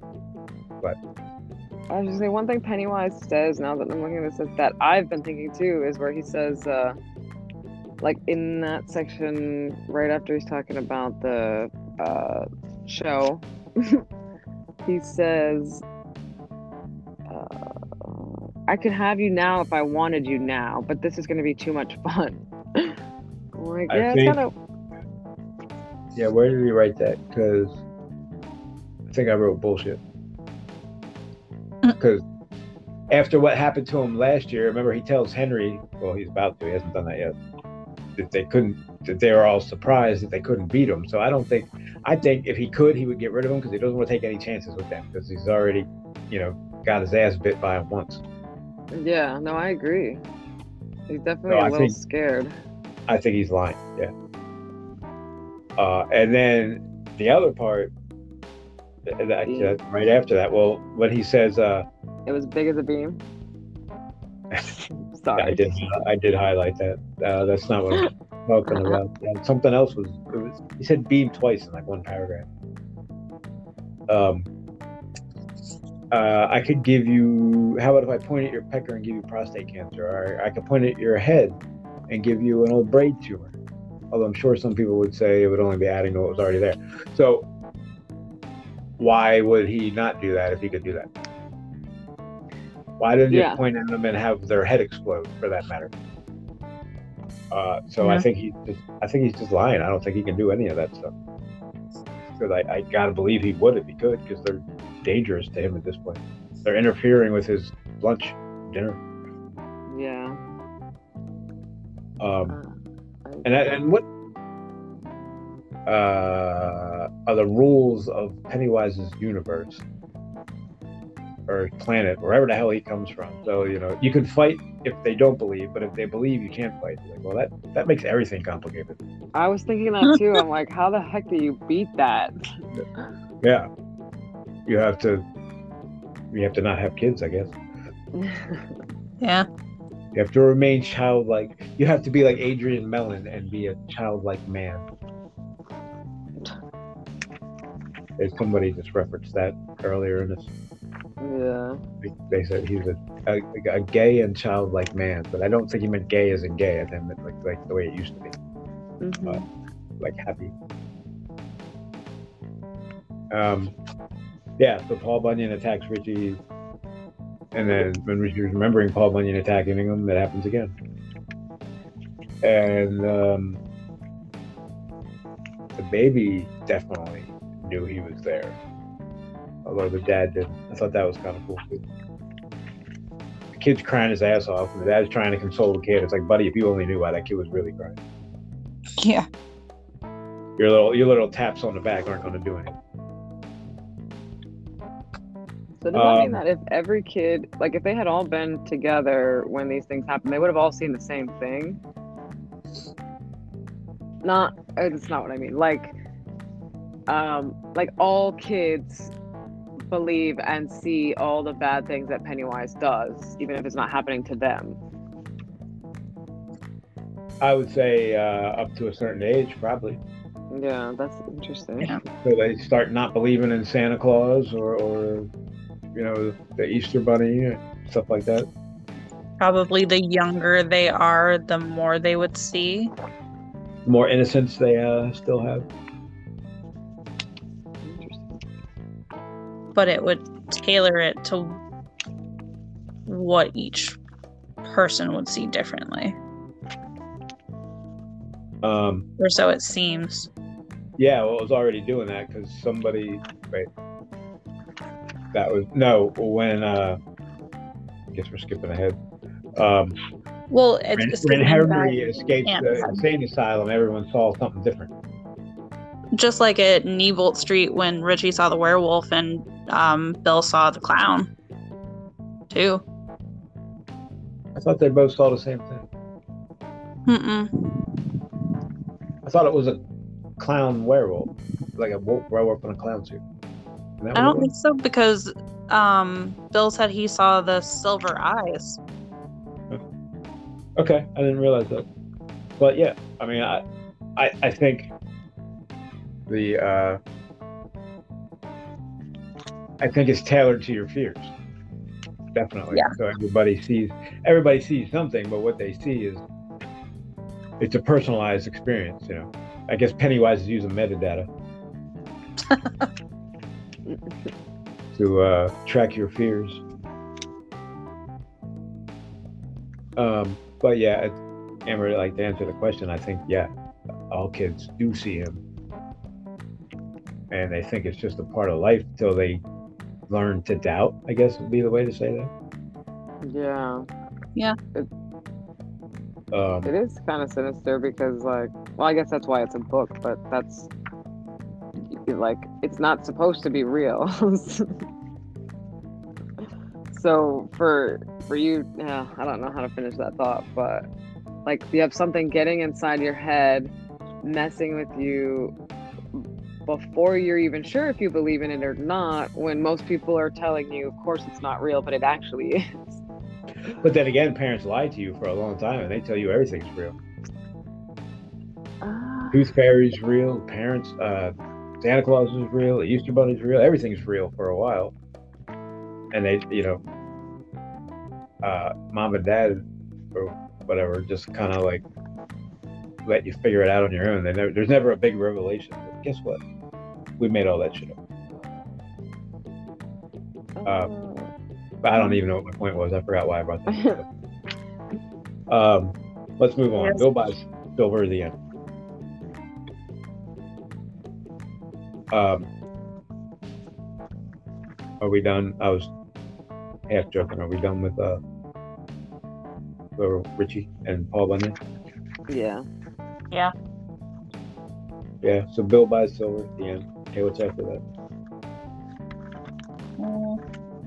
Mm, Yeah, Only there's thing- nothing. So, Yeah. I don't think there was too much. It was Bill buying silver, and then Mike's part was just Bill Um, fixing up silver, pretty much. I would say it's one of the first mentions of the thrust his fist against the post and still insists he sees the ghost. That I used to uh, actually recite that because I was such a Stephen King nerd. And I got, I used to pretend, not pretend, but like when I got like mad, I would just recite that in my head till I wasn't mad Like, like if I was mad at someone at work, like, like I would just chant that in my head. Uh, I just hear the um the adult from the first movie because he he does such a good job, and I hear it like over and over again. Yeah, that's uh, John Boy Walton from the Waltons. You probably vaguely have heard of that. It's like the biggest show in the world in the 70s. Um, My Was one it question for what? Sorry. I was just gonna say who was that a little boy he talked to? What goes? The first thing he said. Oh, you mean the title? No, there's no good. No, that boy was real. What do you mean? Uh, maybe he's talking like metaphorically then. Bill did not see Pennywise that afternoon, but he did see a ghost, a real ghost. So Bill believed then, and no subsequent event caused him to change his mind. Silver. Oh. Okay, that would make sense. Silver's the ghost. Ran like, uh, rode like the, rode to beat the devil. That what he? He didn't know how the kid was riding a skateboard, but he thought he was riding to beat the devil. uh, yeah, the whole skateboard thing was a little. That's a brave kid because I would have been like, uh, "There's kids getting murdered, and you're a weird guy asking to ride my skateboard, so I'm just gonna leave." Um, yeah, I don't know, but then again, there's that childlike innocence. You don't. I don't know how much kid would be able to have a thought that I need to be careful that someone might murder me. The, the, the even concept of what that is is hard to grasp. Uh, so kids are probably a lot braver than the adults are. Um, although I do, the only thing I would say about this scene is in the movie when the guy is Stephen King. I love that part. Yeah. Uh, he's like, eh, what does he say? You should. I, he says I read it or something, but I didn't like. Oops, I didn't like the ending. Like, uh, that's what uh, everyone says about his book. So I thought it was funny. He was making fun of himself. Not. Bill- Oh yeah, are you like- talking about in the new one? Yeah, yeah. In the Yeah, right, right, right. Stephen King's the proprietor of the store when he goes to get silver, and Bill's like, "Oh, did you read my book?" He's like, "Eh, I didn't like the ending." Uh, When I thought it was Yeah. interesting that he kind of changed the ending of that movie, too, what do you mean? with Stan's sort of redemption, which Uh, just annoyed me more than anything. I don't even remember. I have to watch it again. Yeah, he Stan like writes them a letter or something. What? Yeah. I know I watched that. But actually, we watched that in the theater without my Subway sub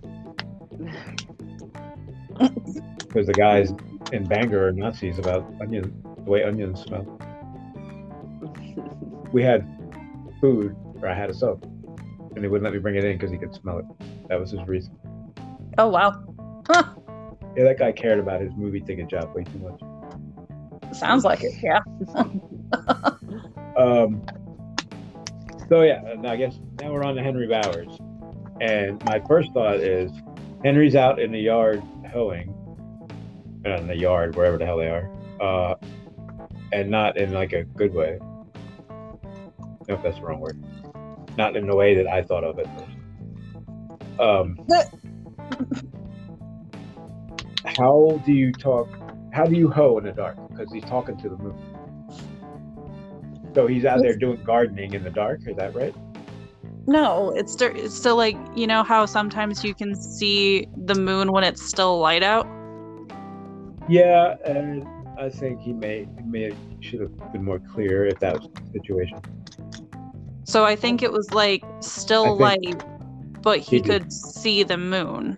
Yeah, he totally said that, like in the paragraph before that. So oops, never mind. Um, looking up from where he was hoeing in the garden, he could see the moon in the blue daytime sky, pale and small. Oh, never mind. I, I missed that on the first one because I even wrote down hoeing at night. How does that work? Uh, I didn't even realize what they meant by hoeing. I was like, I, like I thought they were like making noises or something. I was like, okay, whatever. like hooting and hollering. yeah. Uh, Yeah, well, uh, I know what kind of hoeing he wasn't doing. Oh, maybe he was in jail. Right? Well, not jail. He was in. And can you, you know, they, it says, so he basically ended up taking the rap for, I don't know, how many people would that be? Like a dozen that died? Yeah. Pro- probably pretty close to like twenty. You think you would be in an insane asylum and not jail with that many people over your head? Did And he then- go straight to the asylum? I thought he was in jail first. I think he was till he was went to trial and then found criminally insane. yeah, but didn't he? Um, wasn't he exposed to something? Well, It it got a little fuzzy what actually happened to him. I gue- I don't remember because we haven't gotten there yet. But like, doesn't isn't there like I think he's actually insane at that point. Yeah, after uh, Vic and Belch, I think you know Henry is insane at that point. Yeah, so I could believe that like he was not. Well, what hap I mean, they I I don't know how. Well, he killed his dad, and I guess nobody's surprised at that because his dad was a complete asshole. It beat him at every turn. But then they found uh, uh, Veronica Grogan's underwear, Patrick Hockstetter's belt, uh, Vic Belch and Chris's and- textbooks. Yeah, and something else. He's like, he could account for everything except for the one. And like, you know how they got there, but he thought he knew who or what had taken care of it. But best not to think about such things, or best Yeah, not to talk about such things. We haven't Yeah. learned about it yet. Yeah. But I guess so it says so they sent him to Augusta and then finally in 1979 they transferred him to Juniper Hill. So I guess I don't know did they send him to a mental asylum in Augusta or was it to jail? Uh, that was the impression I got. That it was he went from one institution to another, um, or one mental institution to another. but I don't. Yeah, I don't. I it's thought kind it may have to actually said that, but I can't. I don't see it at the moment. I don't think it makes that much of a difference. It wouldn't surprise me if he had gone to jail or an I I guess that's true. Either way, uh, yeah. I think if he'd have went to actual jail, he'd have been a lot worse off. Uh, as far Yeah. as what he would have went through in the intermediate years. That's true. I mean, Um, it sounds like he went through some stuff anyways, especially considering like and I was talking to Amber about this at work, but I had to go back and look at how old he was supposed to be and I'm like, this is a 12-year-old child that you're putting like pressure on to commit to all these murders. Like that's insane. Was that? Yeah, that's. I didn't really think about that, but yeah, that's. Was that happening in 1958? Yeah. Why was a 12 year old on trial in the first place? That wouldn't happen, would it? Not There it wasn't a trial. in the trial. 50s maybe. When did he can kill his dad? Because that's when it all happened. I mean, it was when they all went down to the sewers, so. Yeah, Yeah, I hear 58. I hear you, Amber. Um, but it says that was a good year for trials or something. When it came to murder trials, 1958 had been a pit. Uh, but it does. But it also says he confesses. So yeah, maybe he confessed. When it, I don't know. Maybe he confessed at the trial. But I have no idea. Um, Patrick Hockstetter keeps showing up. I didn't realize how much uh, he is in the book as this is going to happen and it's going to be bad when it finally does. Like, I feel like he's almost a mythological figure at this point because I keep hearing about this kid. um, and he hasn't actually shown up yet. Although I know he's about to because I looked at the chapters. But, yeah, we talked about that. uh, the apocalyptic rock fight and the death of Patrick Hockstetter, two of my favorites, back to back. Um, so yeah, I, I like you said earlier, there's a lot of like foreshadowing in this. Like this is going to happen, and the build up is like, all right, all right. yeah. But, and I think he does that a lot, and I, you know, it's and we I think we've talked about that. Like, yes, he it's a slow build, but when actual action happens, it's over like that. Like it's it's so the you need the slow build up, or the whole story is going to be like three paragraphs. Because when yeah. when it actually goes bad, it goes bad really quick, and it doesn't actually take that long to tell you that part of the story. Or nothing actually happens. So that would be a shorter story. Or hmm, never mind, can't spoil it. Let's not talk about that. Um, I was say, or a fifteen hundred page book, but right. Yeah. Uh, uh, the batteries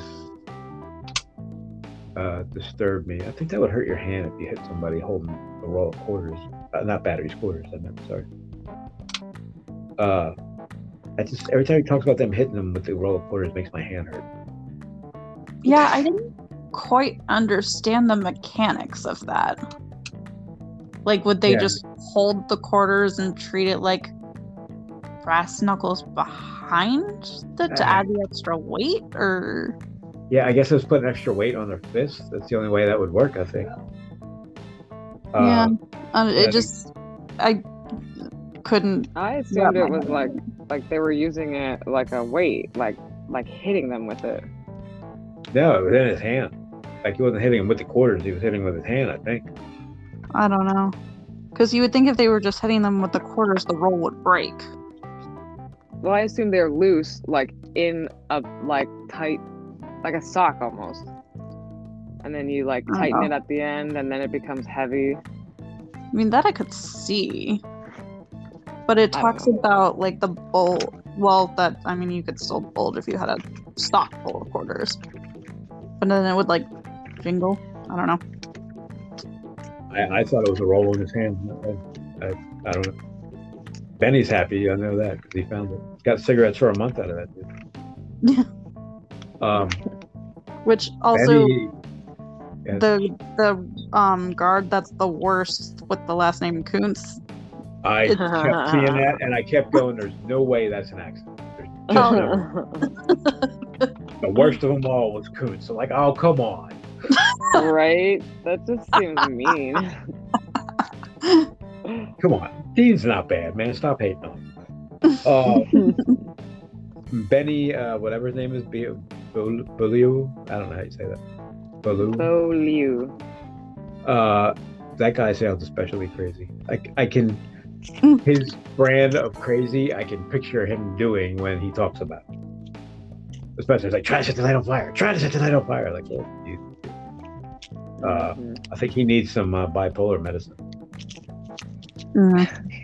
Uh, but I, I, I don't necessarily enjoy what he was doing, but I enjoyed the scenes because I could see almost what he was doing. I guess the way to say that. Mm, it made me think too much of Trash Can Man and the Kid, like with Ah, the that got weird. and yeah, Um, from the stand. I didn't like the version of him in the new one. They, they didn't do him justice at all. But anyway, that's a different podcast. Yeah. Um, I like how uh, Vic tells him he doesn't have to talk out loud. Yeah, Like, yet another of those like he can read Okay. minds. That's and nice. I can hear you. They can't see me or hear me. They're gonna think you're crazy. Like, uh, yeah, God forbid that happen. Uh, that's what he said. They can't hurt me if they only have believe. But there have been some distressing signs. I like like Pennywise go guilt trip his ass. Like the fat boy got away from you in the Barrens. The fat boy and the smart house and the Quiff got away from us that day after the movie. And that rack fight when they saved him. So like like he's like if it wasn't for you, we could have won. It was like way to like guilt trip his ass. I think it's Uh, more of like spite, because like how else would you motivate him? Like you gotta spark that fire. Yeah, I mean that's part of it. Like, oh, what are you gonna let that happen? Come on. Yeah, because Henry, I gotta tell you, doesn't seem uh, mentally capable of caring about revenge or spite or any of that. Much less carrying out some stealthy attack on somebody. Uh, so I think, yeah, they needed to get him on board and to get going. Uh, so uh, yeah, I mean, maybe the guilt trip was how they did that. Because he he like he- they kind of he kind of just glosses over it but you're like the next time you see henry he's he's like spent the night on the side of the road waiting for uh, it to be dark so he can walk down the street again well there's no way he came up with that on his own uh, That's So- true. I, I think the uh, henry's mind's been snapped for 20 years but i think uh, pennywise is obviously guiding him uh, to not get caught so but well that's more spoilers so uh, that instantly conflicts with what happens because pennywise should have been able to help through that too you would think um,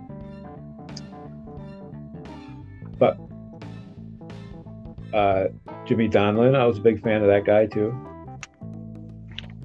Um,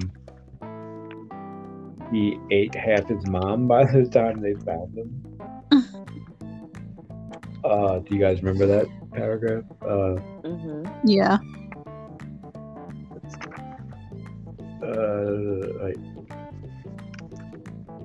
who had eaten his mother's brains woke up. He saw Henry's. Oh, right. So for Jimmy, Henry's visitor, who Henry sees as Vic, is Jimmy sees his mom. Yep. Uh, and then um, is that Koontz or is that? Um, I know it's Koontz. Koontz sees a clown with a Doberman's head. I think that's all of them, right? And then, but Yeah. they, they never say like like Henry got out, and you're just like, you know, chapter seven, Henry's on the side of the road. It's like, wait a minute, when did that happen? Because the last they say is that like the basically the Pennywise dog attacks Koontz, which now that we're talking about that, Dean Koontz fucking loves dogs. Like they are uh, in his books. There's a couple books where they're the hero. He always has a dog. His author's photograph has dogs. He has a whole series of books where his uh, like former dog that died, Trixie, is like the hero of the books. They're like kids' books. So I don't think that's an accident that the thing that kills Koontz is a dog. Just saying. Yeah, I wouldn't be surprised. Yeah, probably not. Right? Does he not like Dean Koontz? I don't, or is he just like having fun with him? I know he doesn't like John Saul. He thinks he's a hack and he can't write for nothing.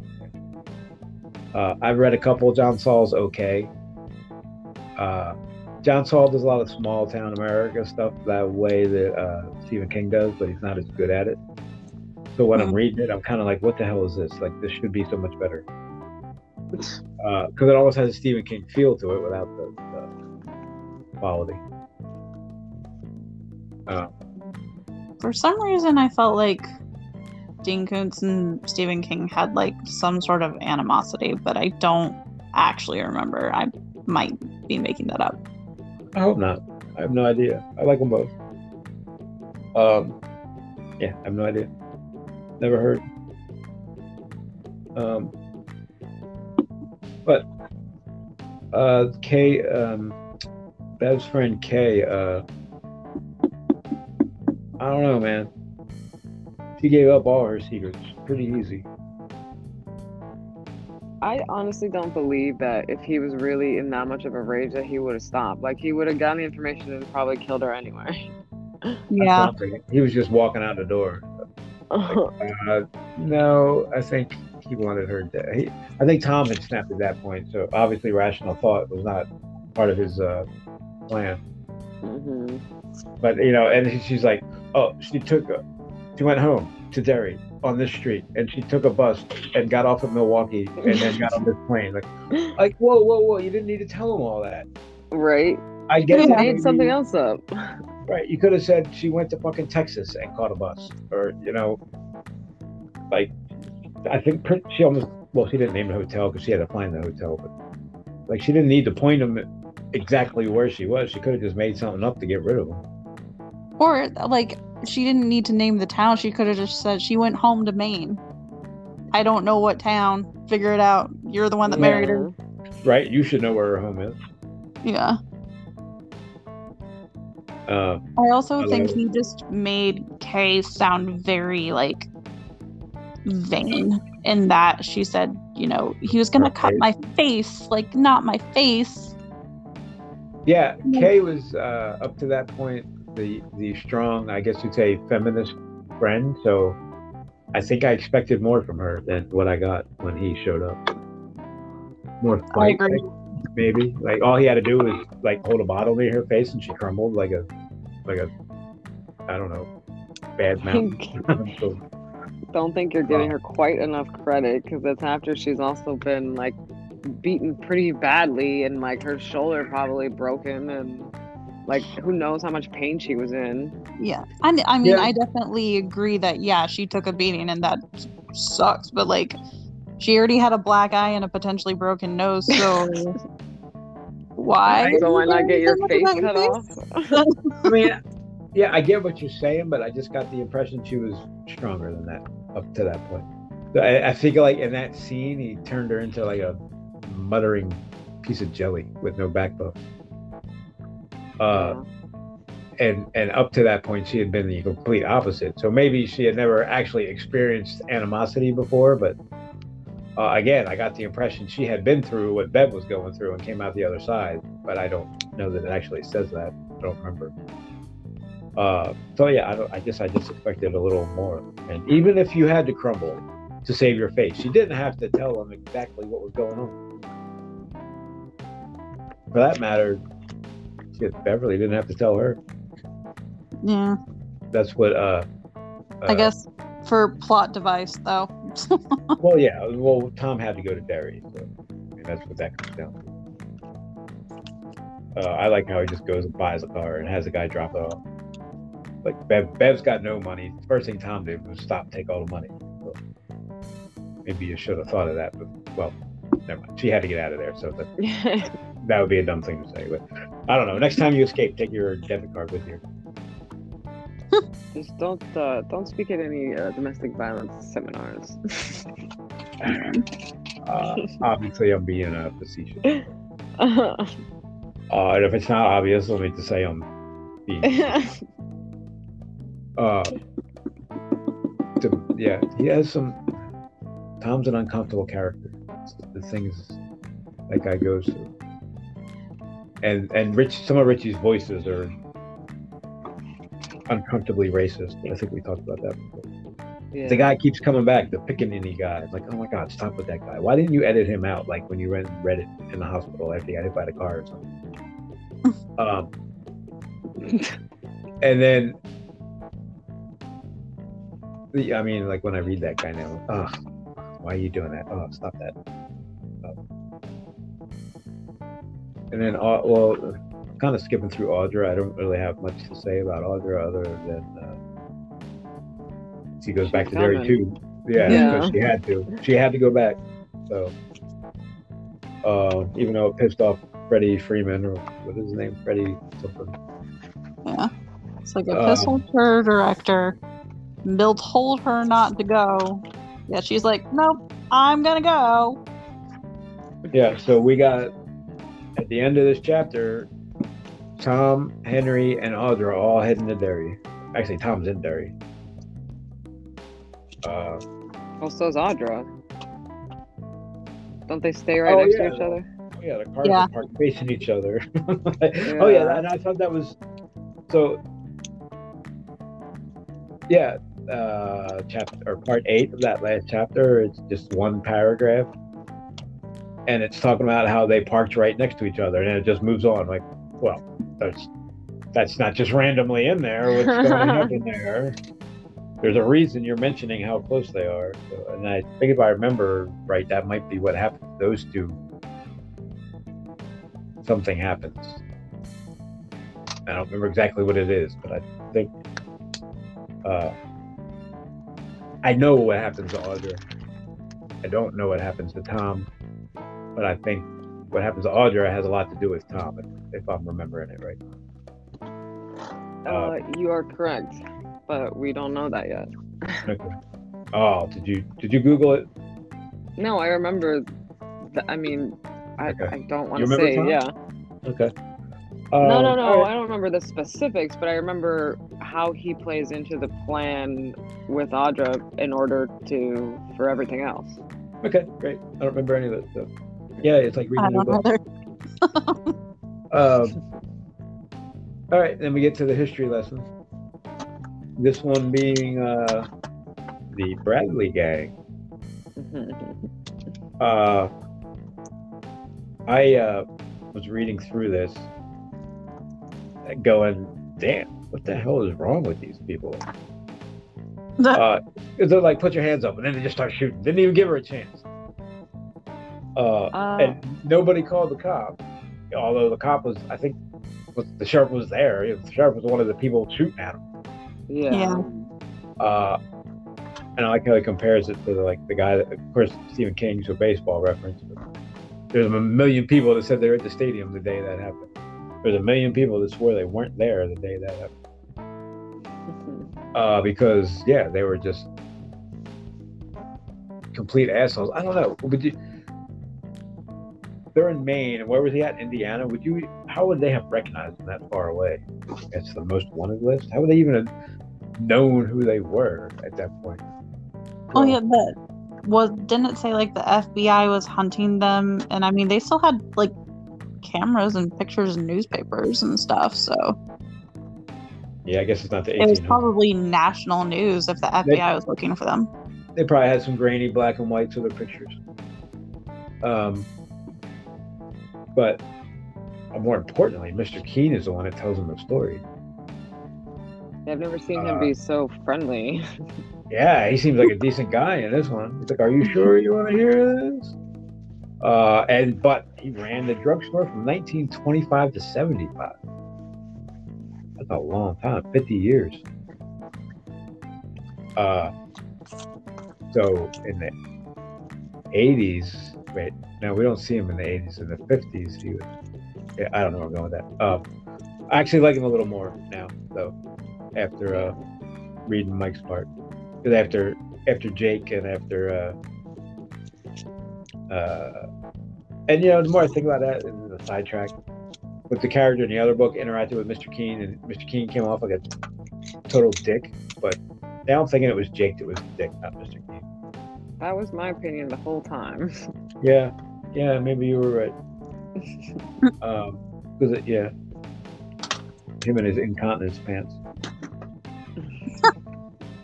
um. So yeah, like they don't. Not one person calls the cops. They just all tell everybody to bring their guns. And Fifty people show up with the, and they just keep shooting and shooting and doing some more shooting. And, like I think it was the girl was trying to give up, and they were like, no. And the one guy was like, hey, and then he's like, well, maybe not. Like they didn't care. What does he say? Once once the bloodlust is up, it, it can't be quelled or something like that. well, again, uh, well, not again, but the, that's very unbelievable because of like we've seen even in Stephen King works before. We've seen how um, like mob mentality can take over. Right. Yeah. That's not real. That's not real life. But yeah. Um. and then also they were under influence of Pennywise, so I would love the visual of him sitting there with an old Western rifle, Yeah. Western rifle, sitting there shooting at, at the car. Like that's awesome. In his clown suit, even I think it was. No, no, no, not in his clown suit. In like a straw hat and overalls, but with the white paint on his face. Well, that's all. That's I, I, I hopefully he had a piece of grass sticking out of his teeth. He was chewing. Uh, yeah, and then he starts talking about all the people that had guns on. He came in for a soda, and he had a 45, and he had a rifle over here, and he had, uh, uh, I remember all the other guns, but uh,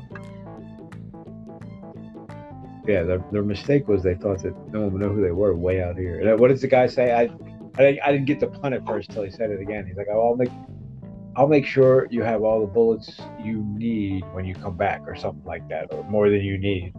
Mm. And then he repeats it to the sheriff. So I was like, oh, wait a minute. He was being a smartass, wasn't he? yeah, I didn't catch that. Yeah, they definitely got all the bullets they needed. it was 50, 60 men firing all at once for four to five minutes. That's a lot of bullets. Like they talk about it was over four to five minutes, but there's nothing. Like, I don't know. When there's guns going off, that seems, sounds like an eternity. That would be so loud. And so long. I mean, yeah, it's hard to believe that Derry is that isolated, or that even like everybody in Derry who wasn't there just chooses to ignore that. Yeah, that didn't make the paper. That didn't. Make, I mean, forget about Derry. How about the, uh, you know, I don't know, the Maine state news or the the the radio, uh, the new the TV station down in Bangor that would have been run, running up there to go cover it. Because somebody would have said something. There's no way the whole town never talked about it at all. Uh, I said, "Did you see anyone that day that you didn't recognize?" Oh, you mean the clown? Like, oh yeah, well, uh, yeah, actually, that's what I meant. Yeah. What does he say? He dressed in a pair of farmer's bibballs and a cotton shirt. His face was covered with that grease paint they used, and he had a big red clown smile painted on, and there was tufts of fake hair. Orange. The Uh, fact that three, at least three of them, saw the clown makes me wonder if all of them did, or if like only a couple of them did too, because they're adults. and they each saw them in a different spot at the same time. and and with a different gun. So how many clowns were there?